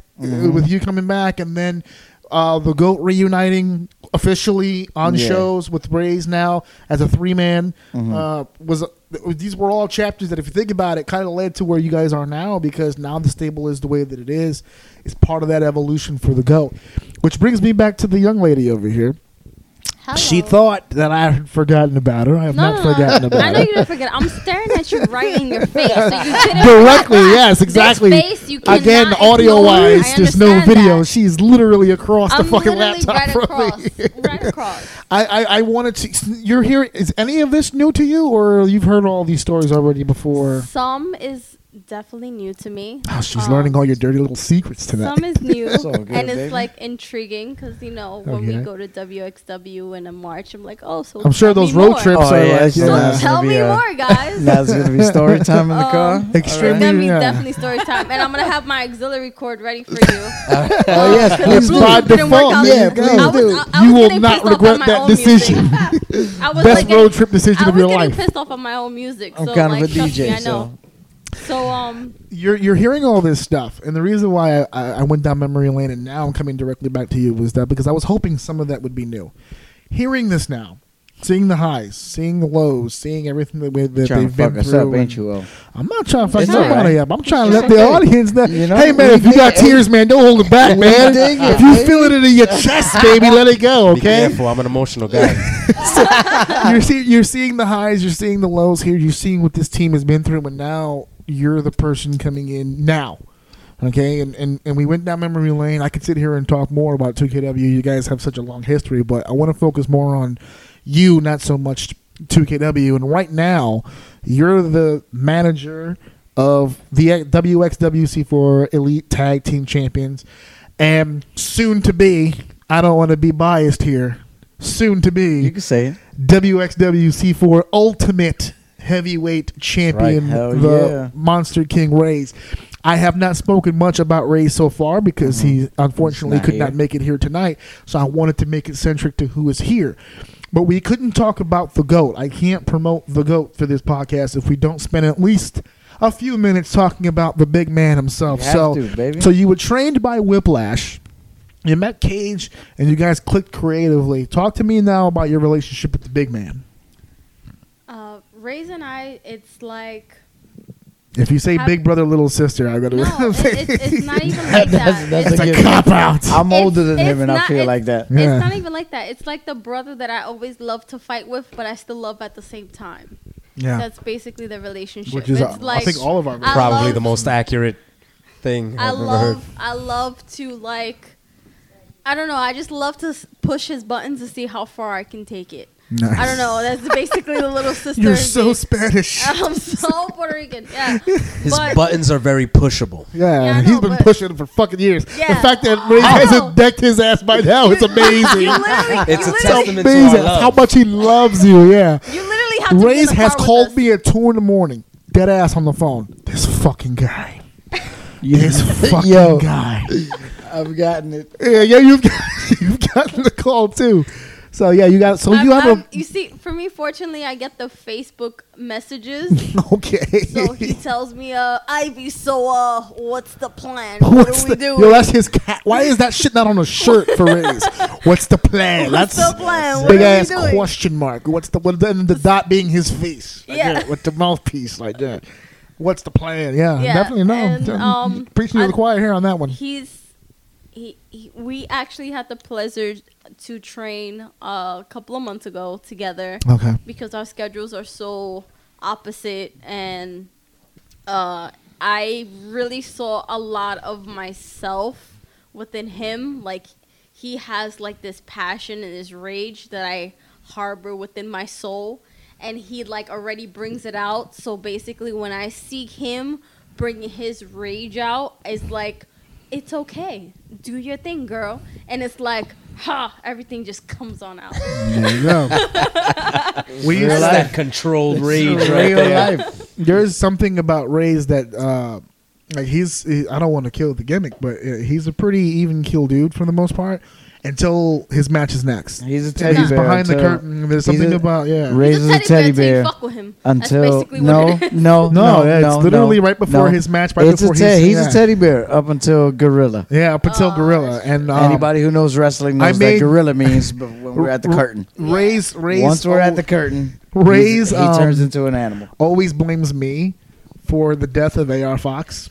So so what, so, What? so what happened was is Oh, we did a good. sh- we did a show a I'll 2KW take show where Rays was in the main event against uh, AR Fox and uh, it was a big night for Rays because you know AR What did you Fox is smack him? this established guy Did and, you smack and him? Fox wait he kind of did Did you, you ever seen the clip the, the gif of Sammy hitting him and the sweat coming off of him and all that That's stuff a that's a match Buddy, we will listen- be releasing shortly. Listen, that is Yeah. uh, a big, so uh, a big thing for me. Sammy all day was kind of nervous until we got to the show, and Fox was a complete professional. He was a cool dude, and Fox's whole goal, he kept telling Sammy, he's like, my my whole goal is to make you look as good as fucking humanly possible. So Ray's was pitching all this shit, and Fox was like, yeah, it, it, Brock's almost said yes to almost everything. He was just like, yeah, yeah, yeah, yeah, this, this, this, this. And Fox was trying to construct a match a certain way because Fox is kind of spotty, and he's like, yeah, I got to get this. blah, blah. Yeah. So they're going over the match or whatever. So everything looked good. He was good. As the night wore on, he was getting more and more kind of into it. And okay, two matches left, one match left, and now Fox comes out first, and Sammy's in Gorilla. And Sammy's just kind of like doing his thing. He's staring at the curtain, and I walk over from behind him, and I get behind him, and I start whispering to him, "Who the fuck is this guy?" This is your fucking house. Who the fuck is this piece of shit coming in here? I was fucking, I was in his ear. You're the fucking kai, king. Well, I think it was king of kaiju King at the time. kaiju. You're the fucking king of kaiju. These bitches and this is 2KW. Who the fuck is that? I was, I was fucking in. I was like in his fuck. I was the devil on his fucking shoulder this night. Should've smacked By the him. time he went through the curtain, I thought when he went through the curtain, I thought the curtain was gonna come off. Oh, because he, if you look at the video, he fucking Yes. busts right through the fuck. Oh, Yes. I was like, oh shit. Shit. When he, he went out there, like uh, when the match was over, like he was really spanning everything. Everything went well. He was just looking at me, because, "Yo, oh, don't ever do that shit again." No, you should. he said no because his he said when I he said by the time I got to the ring, I was ready to murder this motherfucker. Please, Good. please, no. But it ended up being you saw the way he That's right. wrestled that night. He beat the shit out of fucking AR Very Fox, good. and Fox loved it.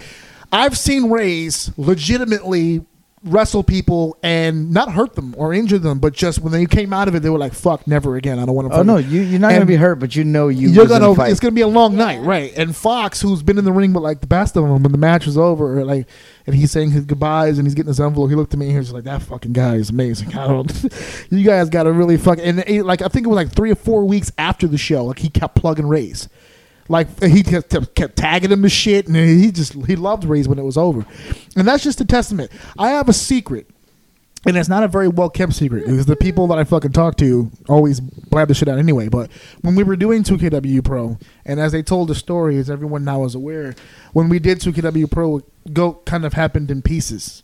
Kage was doing his own thing, Race was doing his own thing. You weren't there yet, and you mm-hmm. came in. And then I think it was um, when after the Zoltan versus the YFBO match, where the idea was pitched, where they wanted to reunite the Goat. And he's smiling right now because he he he knows where I'm headed with this. Because I know not everybody was supportive of that idea. I wasn't. there it is. the Out former open. manager of us was a I was not in Like favor. that. No, no, no. I wasn't a manager yet. I wasn't a manager yet. No, that's what I'm saying. yeah, yeah. You I was- wasn't in favor of the go, but I would like to ex- the chance to explain why. We've had this conversation. Rock out, baby. He was already in the main event. I'm just going by, based on what- the way this was already set up. He was already in the main event wrestling Santana on, on the last two shows, and even if he wasn't in the main event, we kind of figured he was going to be a prominent singles guy at that time. He's the guy. because you weren't there yet. He's the guy. Sammy was on the rise. We had kind of switched that around where normally people look at Ray's as the guy, top guy. We were we, we knew that he would was better suited at the time. the Kage, beginning. he's talking about, right? Kage. I'm talking about. Yeah, exactly. Thank you. There's no video. So we figured Kage at that point would be better suited for the audience to get attached to at first, and then we would move Ray's up gradually, which is what we did because after three, he main evented almost every fucking show. Yeah. But we started with Kage, we moved on to Ray's, and you were still kind of a prominent figure on the show. We hadn't gotten you yet. By the time we had got you, then it became obviously clear. I think Pete was the first one to be like, you know, they're gonna pitch it at some point now that Mike is back. and it wasn't but one damn show later. They were like, by the way, guys, we'd like to do the goat thing again. That sounds like ah. Kage. the concern, I mean, in my that defense, sounds like No, you gotta was- understand. You gotta understand that as we talked about the falling out between Whiplash and myself, when the day finally came that that sit down happened, Right. And Whiplash and myself finally decided to cross the fence and have that talk. Yeah, that was that was crazy. It was it was it was one of those that you almost kind of knew how it was going to play out because it was very much one of those situations where all we needed to do was talk. Because when that talk was over, which I think was a talk that lasted like four hours, Yeah. when that talk was over, full board. You guys were on board 100 percent. we at that point. were. It was like the the it was everything but. So we're back. When we walked out of that, Once the personal room shit was over, they were like, "So we're back together."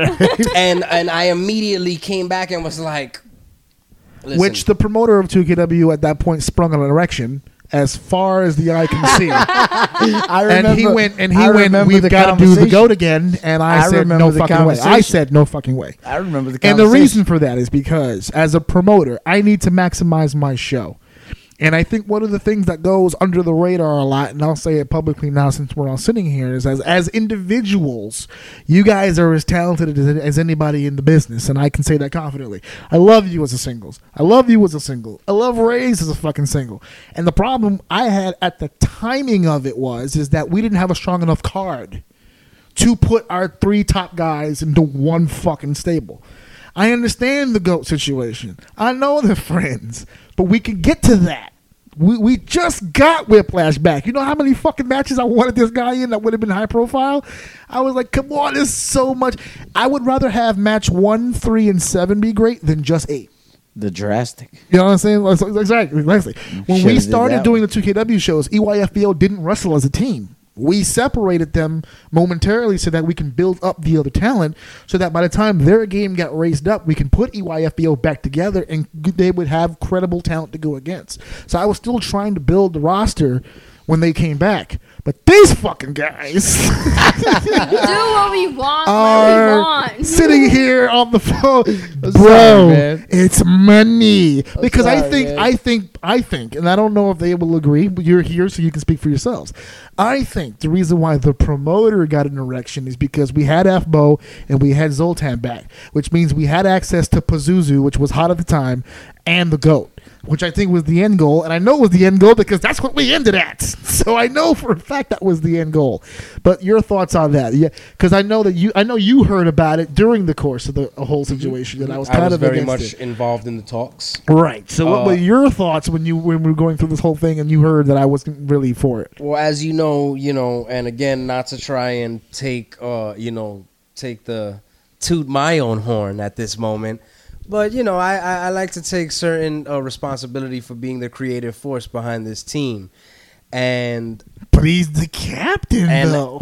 as soon as and as we mentioned before, as soon as me and brother Whiplash reunited, the, The, wheels the, writing, were the writing was on the wall. Once The wheels he, were once turning, Whiplash and was, there was back in no the way- fold, that's Bro, it. Now- it was like it was like fucking in nitrous fairness- oxide. We're going. in fairness to the argument of should we or should we have not done the goat at the moment that we did, my mindset at the time was that 2KW was not going anywhere, at least not for a very long time. Fair. And like you just and like you just explained, the idea of having access to both Team Pazuzu and the GOAT under the same umbrella, I saw where Pazuzu was going. I saw I, I had confidence in where the GOAT could go.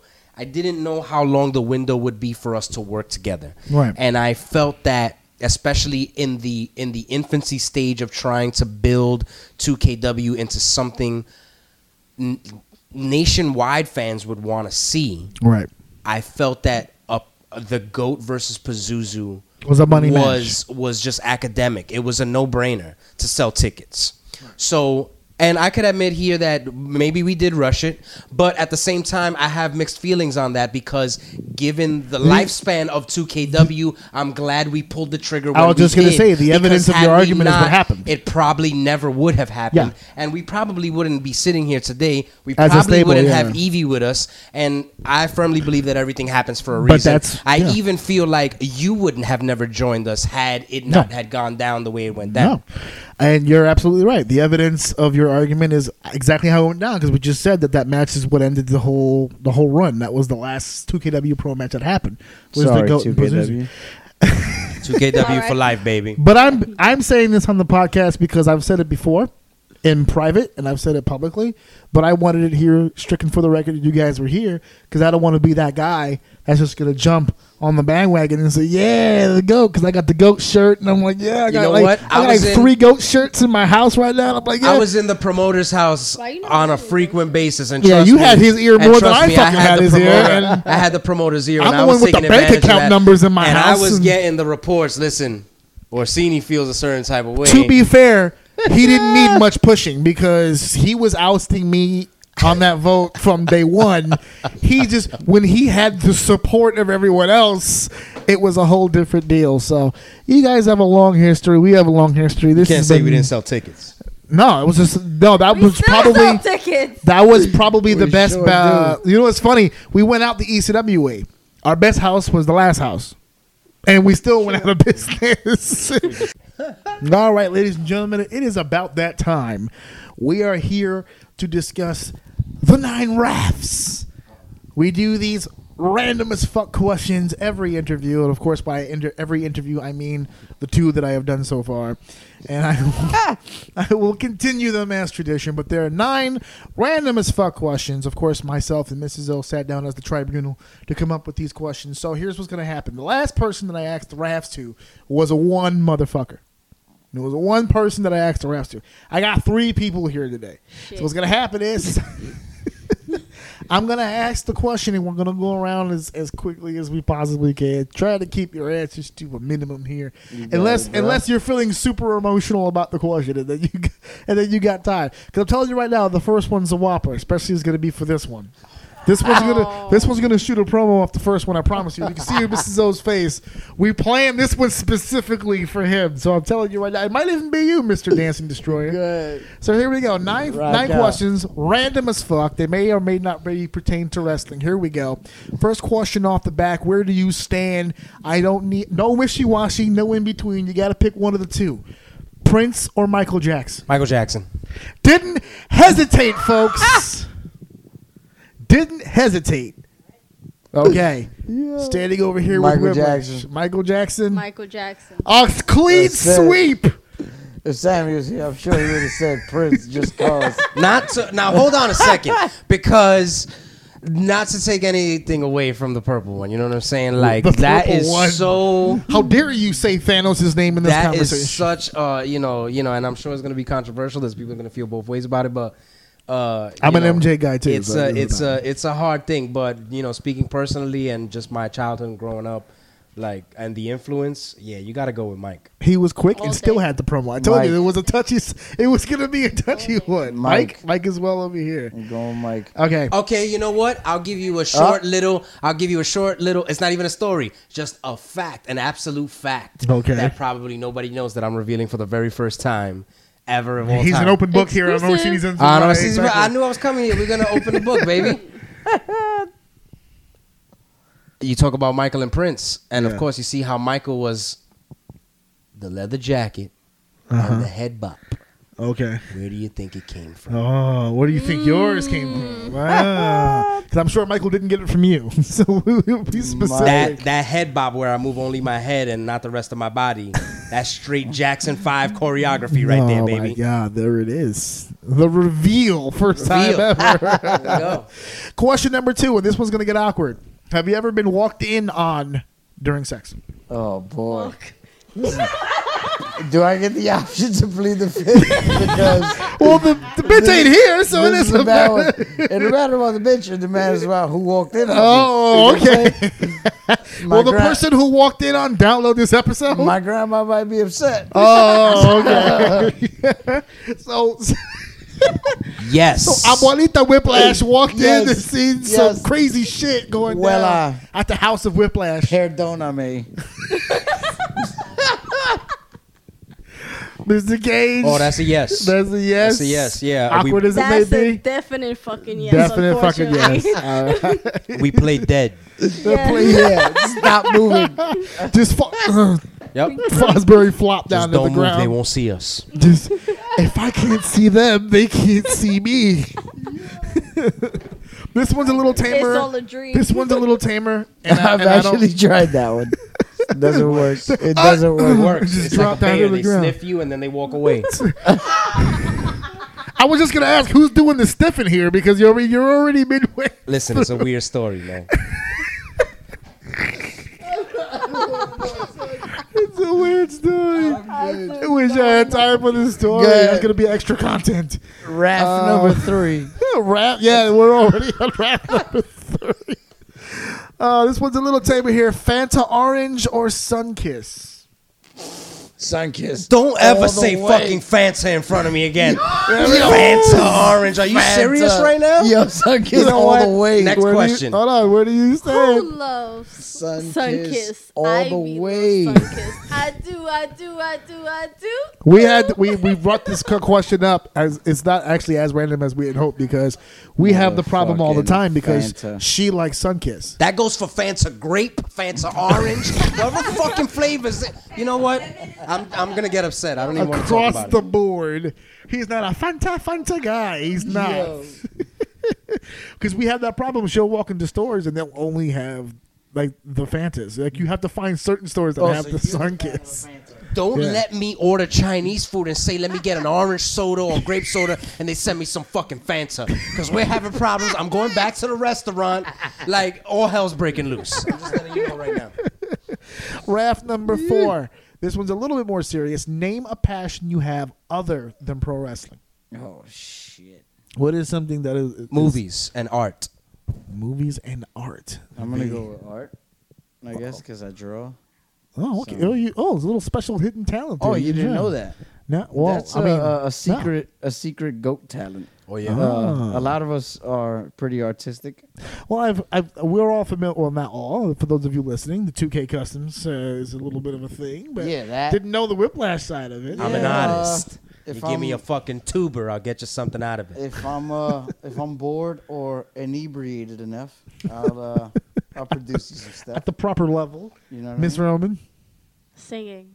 Singing. Yeah. Oh, I didn't even know that. Mm-hmm. One. there you go. See, We going to karaoke. that's how the gauntlet has been laid down. That is it. Havana, Oh, oh No, she's Oh, breaking it down right now. The demo drops in two weeks, ladies and gentlemen. Demo right there. The goat soundtrack right Mixtape. there. Longest relationship you've ever been in? How many? Oh, in fuck, terms man. of uh, see why you gotta I why thought this was gonna be happy. you know what I'm saying? You gotta fuck it up. It was all good until now. Until right now. Nigga, two hours interview was all good until right now. Now I'm like, uh, you feeling out of the spot right old, now? It's man. uncomfortable conversation right I guess now. I'll, I'll, I'll kick this off. Uh, oh man. uh, uh, my loving mother of my child oh, okay. would be the longest standing. Yeah.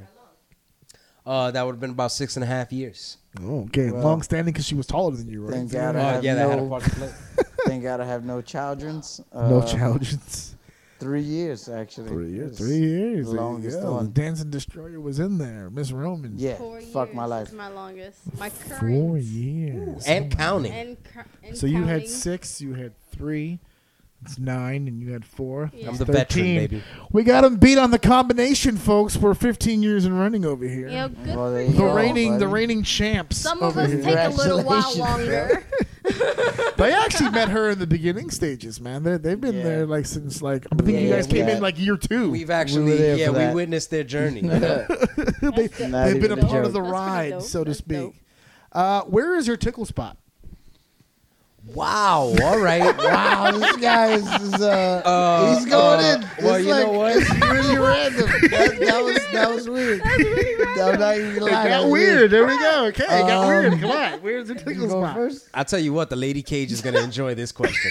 Oh, Uh, but um, damn, I don't even think I should blow this up I don't need because I'm to gonna. know my brother's tickle spot. That's so See, weird. my thing is, is I don't want to. I don't want to break kayfabe, and then she knows my. You know what I'm saying? She's trying to. He's trying to keep it shielded. Trying to kayfabe my tickle spot right now. Uh,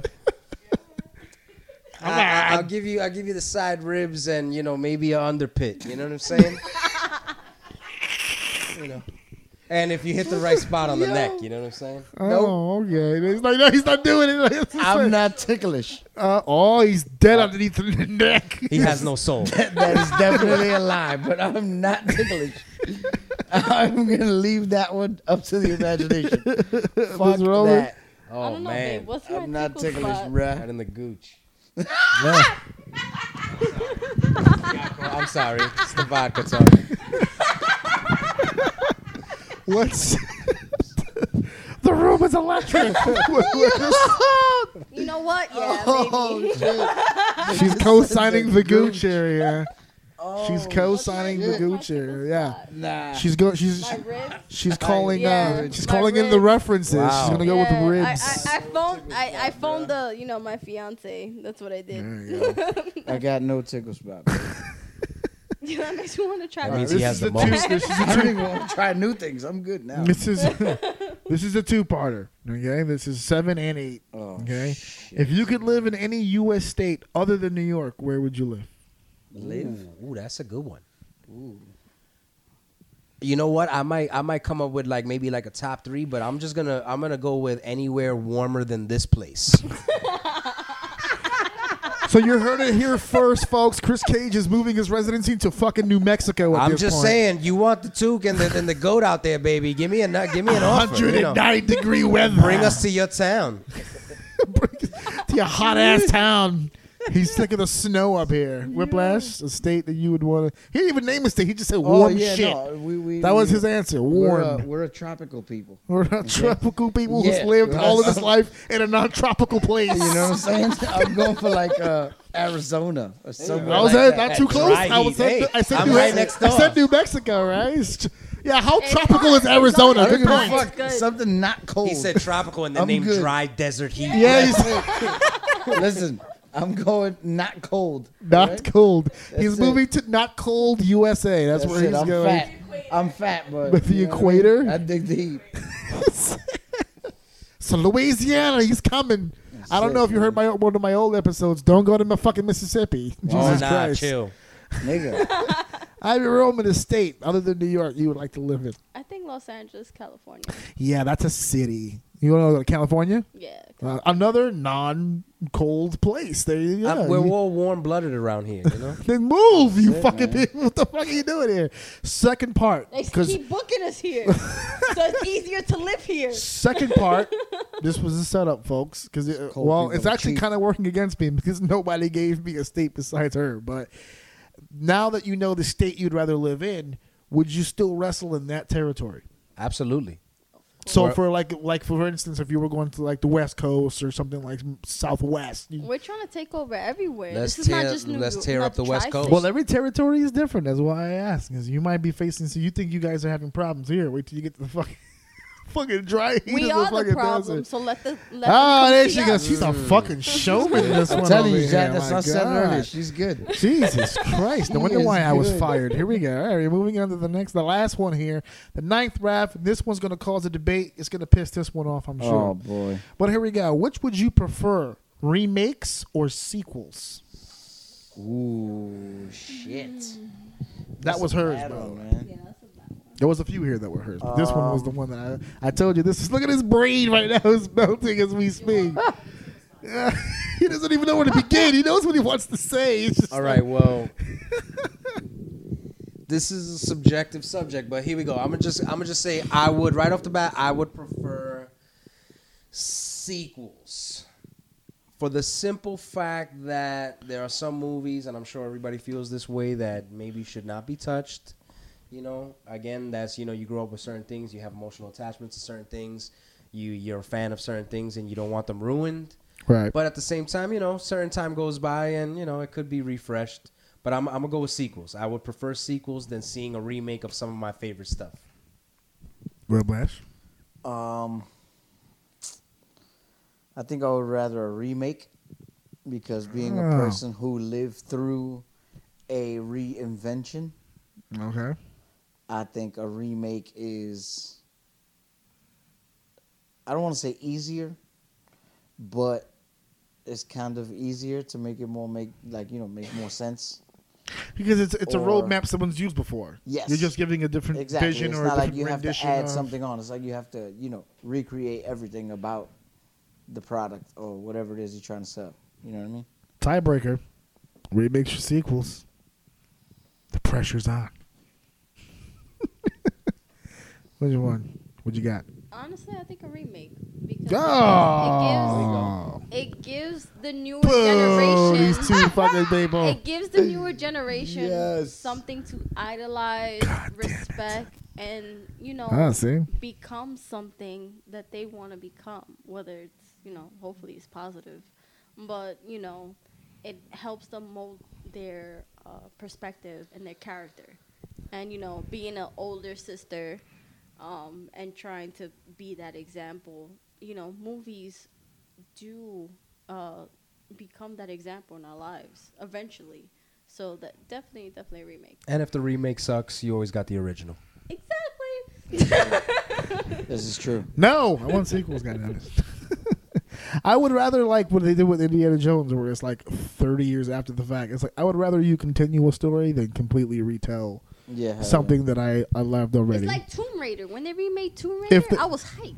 Like, and I'm, I'm still playing it. I'm like a year in. The current have time. remake? And you got the- the remake of the movie coming in a few weeks. Exactly. In a month. Oh, I was gonna say, Exactly. yeah. So, Jesus go. Christ. This got weird. Checkmate. I said it. Did I say it with that last question? I was like, these fuckers, I'm going to kick these fuckers out if they say the wrong fucking thing. and of course, everyone said the wrong us out fucking right now. No, I don't want to kick You know what? It's over. It's yeah. Fuck, you you guys. fuck you and your remakes, Michael Bay fucking worshiping motherfuckers. Everybody get out. I hate Michael Bay. Uh, you know who doesn't hate Michael? Oh, people with souls. People hate Michael Bay. All right, so those are my nine raps, random as fuck. Thank you guys for playing. No doubt. when it So- comes to another that. thing I missed so out on. speaking, Speaking Yeah. of Capital Well, Wrestling, it, it was a kind of a twofold thing. Oh, we got a shoot speaking- coming. Speaking of Capital Wrestling, Uh oh. are you aware of Capital Wrestling Alliance out in Delaware, CWA? Yo, she is a showman. Go for it. Go, Go, for it. girl. you promote that shit. There you go. So, for those of you that don't know about CWA, Capital Wrestling Alliance, it is the all women's wrestling business right now in Tell 'em what it Delaware. is. We need, The to, first, we need to hit this up, brother. the first and the most and the best in the business right now. We're gonna outshine, shine. We're gonna outshine everybody. But June, eh, they could correct me if I'm wrong. June 16th in Delaware, we will be on the show. And guess what? Ivy Roman is definitely on the card. Fear the Goat with JL Kodo. Definitely come out and Yo, Kodo is on my list for the And record. watch out That is because my- Yeah. you got That an extended you got an extended family member out there. Yes, that's right. Don't right. forget, this is a large network. Oh. Yeah, K- Kodo is definitely on my list right now.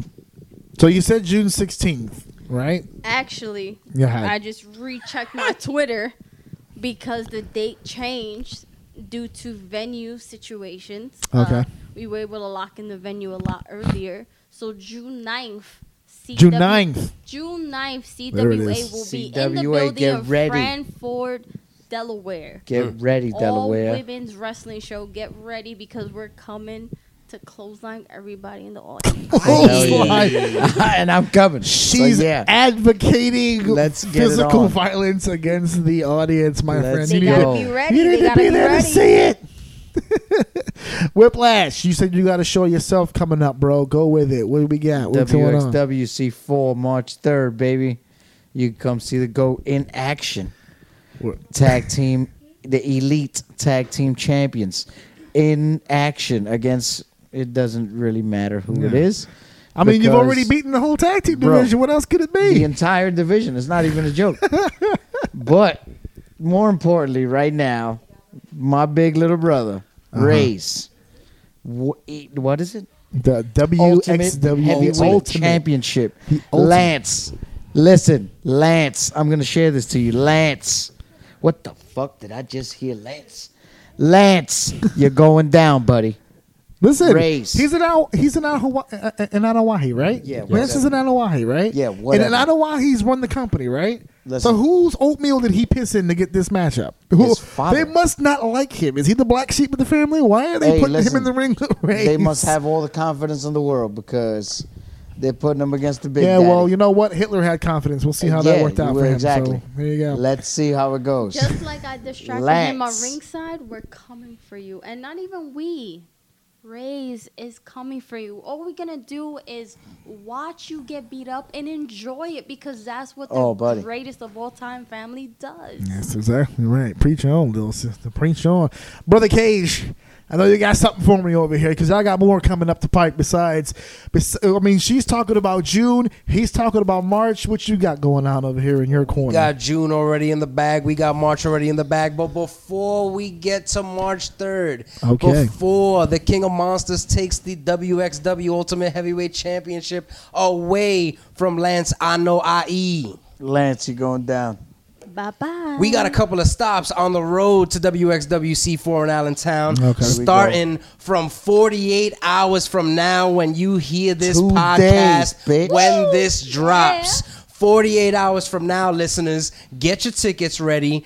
If you're in the New York area, if you're not in the New York area, Get you want to see the hardest hitting pro wrestling show you're going to see all year. It's called Create or Die. That's right, it's brand new. I know you know Die, about baby. it, though. You Yeah, got a lot of friends about in. Create or Die. Uh, Create yeah. or Die Wrestling is presenting the event they are calling The End at The the, old stomping grounds, just like you mentioned, 1123 Close Avenue in the Bronx, In the Darrow's Bronx, Extreme, Extreme Fitness. Fitness. You Sell got it. stars like El Rey All Day, EC Negro, the King of New York. Negro. You got the Impact World Tag Team Champions, LAX, Santana, and Ortiz in action. You got a whole lot of people in action. You got Teddy Hart, Teddy Hart, Wrestling Royalty, Homicide, the Notorious 187 in action, but above all else. Matter of fact, you got the Hit Squad's very last New York City match going down Yeah, that night. But above all else, you got all that going on. But let's be honest. You're coming to see the greatest of all time. You're Oh, coming to see the. King of Monsters. You're coming to see the absolute Kris Kage. You're coming to see the Dancing Destroyer.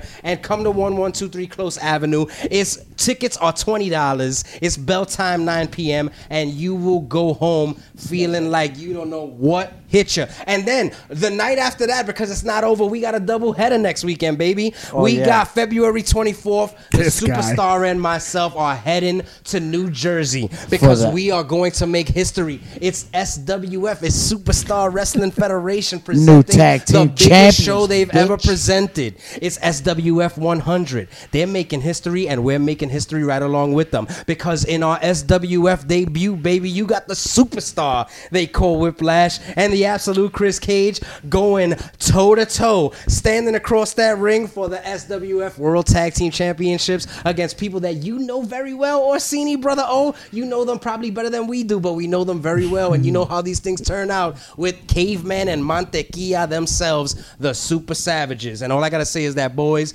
I hope you're shining those belts up because on SWF 100 will be the last time you get to hold them in your hands. I am not gonna let this motherfucker come onto my show. Oh, and be yeah. and be the Yeah, best motherfucking promo on it. I'm gonna have to turn it up a goddamn notch right here because here's what's gonna happen here. You said all that shit. You forgot one. This guy's a walking promo. You-. I know he's a walking promo, but guess what? I'm a sleep promo. And what's gonna end up happening is, what's gonna end up happening is, is you forgot one major point. So you're putting yourself over, and you forgot the most major way to put yourself over. You're Hit me. forgetting one option here. You see, we're standing here. We've been talking about the Ludus. We're talking about the Fighting Spirit Wrestling promotion, and they were the last FSW Tag Team Champions, which makes you the champions here in New York. You're the WXWC4 yeah. Elite Tag Team Champions, which makes you the champions of PA. And now you're heading to Jersey to take their tag titles. So now we're talking about a whole tri-state area tag team run, and you're not even running with that. But I'm going to go even further than that and push the issue a little further by saying when Reyes becomes the ultimate heavyweight champion, let's for let's put it out there right now as a foregone conclusion because the Anoa'i soup then turned out a turd, and that name is Lance, and he's going to go in the PA and find out the hard way that the 300 pound, 300 plus pound destroyer isn't just some kid to play around with. Now, let's take it back to COD for just a second. See, I'm a little disrespected because COD is taking place in Daryl's Extreme Fitness, and I've said this privately, and I'll go ahead and say it publicly. The best goddamn ring announcer who has ever stepped foot in that building is myself, and I was not invited to this show. But that's fine. You weren't. But that's fine because my best friends, literally all of my best friends, like I said earlier, it's like a New York City All Star game going down in the Bronx. Mm-hmm. So if you're not at 11123 Close Avenue, which by the way you failed to mention is a six train ride to either Whitlock and or Elder, you can catch it that way or find parking. Trust me, there's plenty of parking down in that area. But I will second it by saying this. I was disrespected by not being invited, and I've had my conversations with the promoters in that promotion. But you, gentlemen, ah. Have been disrespected because each match has been given a tagline. The Mike Donovan Fatal Four Way is a create match. The Teddy Hart EC Negro match is a battle match. For some oddball reason, your match was named a prove it match, and that disrespects you, my friends. Because if there's anybody who belongs in that goddamn building, who has sold that goddamn building out more times than anybody who owns it, that would be the G O A T. So there's not less. There's not much left to prove on our end. However, Astro Morales, the Kota, who supposedly is the godfather of that building, hasn't drawn a dime, and the MV Young is going to be challenging against my boys to go. Now, here's the deal: three men will be in the ring. Of course, my Silver Queen will be on the outside, and I will be home crunching the numbers. And the way that I have strategized this situation is that mathematically, your asses is already done, and it's February 16th now. We have a week left to go from when we're filming this. It'll be two days from when we air this, which means you have 48 hours to get your sleep, get your snacks, because on that date, February 23rd, which is two days predicated to my birthday, by the way, and four days predicated to our son, uh, Little O's birthday, we will be toasting. We will be celebrating my 35th anniversary with not only Tag Team Gold to come, but a victory at Daryl's Extreme Fitness yet again Right. Amongst the yeah. goat. So I will not stand underperformed, my friend. I will bring it to the table as well as literally anybody else. This has been a fun ass night. Social medias, gentlemen and ladies, would you like to give the audience an opportunity to follow you on the social medias? I know you got the greatest of all time Facebook page, but what else? What else you guys got going on? Well, if you here? don't know, you should know. You got the Silver Queen, Ivy Roman, the Dance and Destroy, the superstar they call Whiplash, and the absolute Kris Kage. Not to be outdone, you got the King of Monsters, Raise, the next WXW Ultimate Champ. Get on it. You should be on it. Follow us on social media. Follow us on YouTube. You got us to go the the, the GOAT Facebook page at facebook.com slash the GOAT G O four T dash the greatest of all time. You can find us on Instagram at G O four T underscore greatest of all time. You can find us on Twitter at the greatest of all time. You can find us at youtube.com slash the GOAT. That's G period O period four period T. there it is, right there. Get Ladies- on it, people. It'll be the biggest thing you've ever done, and I promise you will not regret it. Ladies and gentlemen, that is the greatest of all time, the Zoltan in the house. Shout out to the big Monster King Rays who couldn't be here tonight. thank Thank you so much, Kris Kage, for being here. Thank you for so much us. for Superstar Whiplash. Thank you, sir. Ivy Roman, the world is not quite ready for you just yet, but keep killing them, ready. kid. Please The do. wait is almost over. Almost over. Absolutely. You can find all of them on the social media that they just gave you. You guys know where to catch me at. Everything is will be described. By the way, all of the social media you guys have will be in the description of the podcast. Oh, yeah, for So they know where to find you. I will be um, looks. promoting um, the podcast starting uh, this weekend, leading up to the Wednesday. I told you the promo, definitely your promo at the amphitheater. We'll be doing the match as well. A lot of things that'll be coming up during this week. It's pretty much going to be Goat Week from pretty right. much this It's weekend always Goat Week. Wednesday. Hell yeah. Every day is Every Goat day Day. That's it, nigga. So thank you guys for coming out. I know it's been a long night. And, uh, I want you guys to download the episode, ajoum.podbean.com. Of course, once again, you guys can catch us on iTunes, Stitcher Radio, and Google Play. I will once again update you on TuneIn once I get these fuckers off their ass to figure that shit out. There's a lot of stuff that we didn't talk about, but guess what? We'll always have room for part two. That's we'll it, see how that shit goes. I'll wait till after all those dates you guys had so you guys can bring the belts over to the house and we can talk about all these different victories you guys had. So once again, one last shout out, not just to, to the GOAT members that are here, not only to the Monster King, G Murder, once again, an original member of the GOAT, my Always brother. shout out to Murder. Always shout out to Murder. He couldn't be here tonight, but thank you guys for tuning in. Thank you guys for listening to the podcast, and of course, I will have the extra content for whatever takes place after this uh, on the YouTube channel. So thank you guys once again. OJ, AJOUM.poppy.com, and I will catch your ass next week. Fear the goat. Anybody house. Listen to my daddy so. See me the extra line.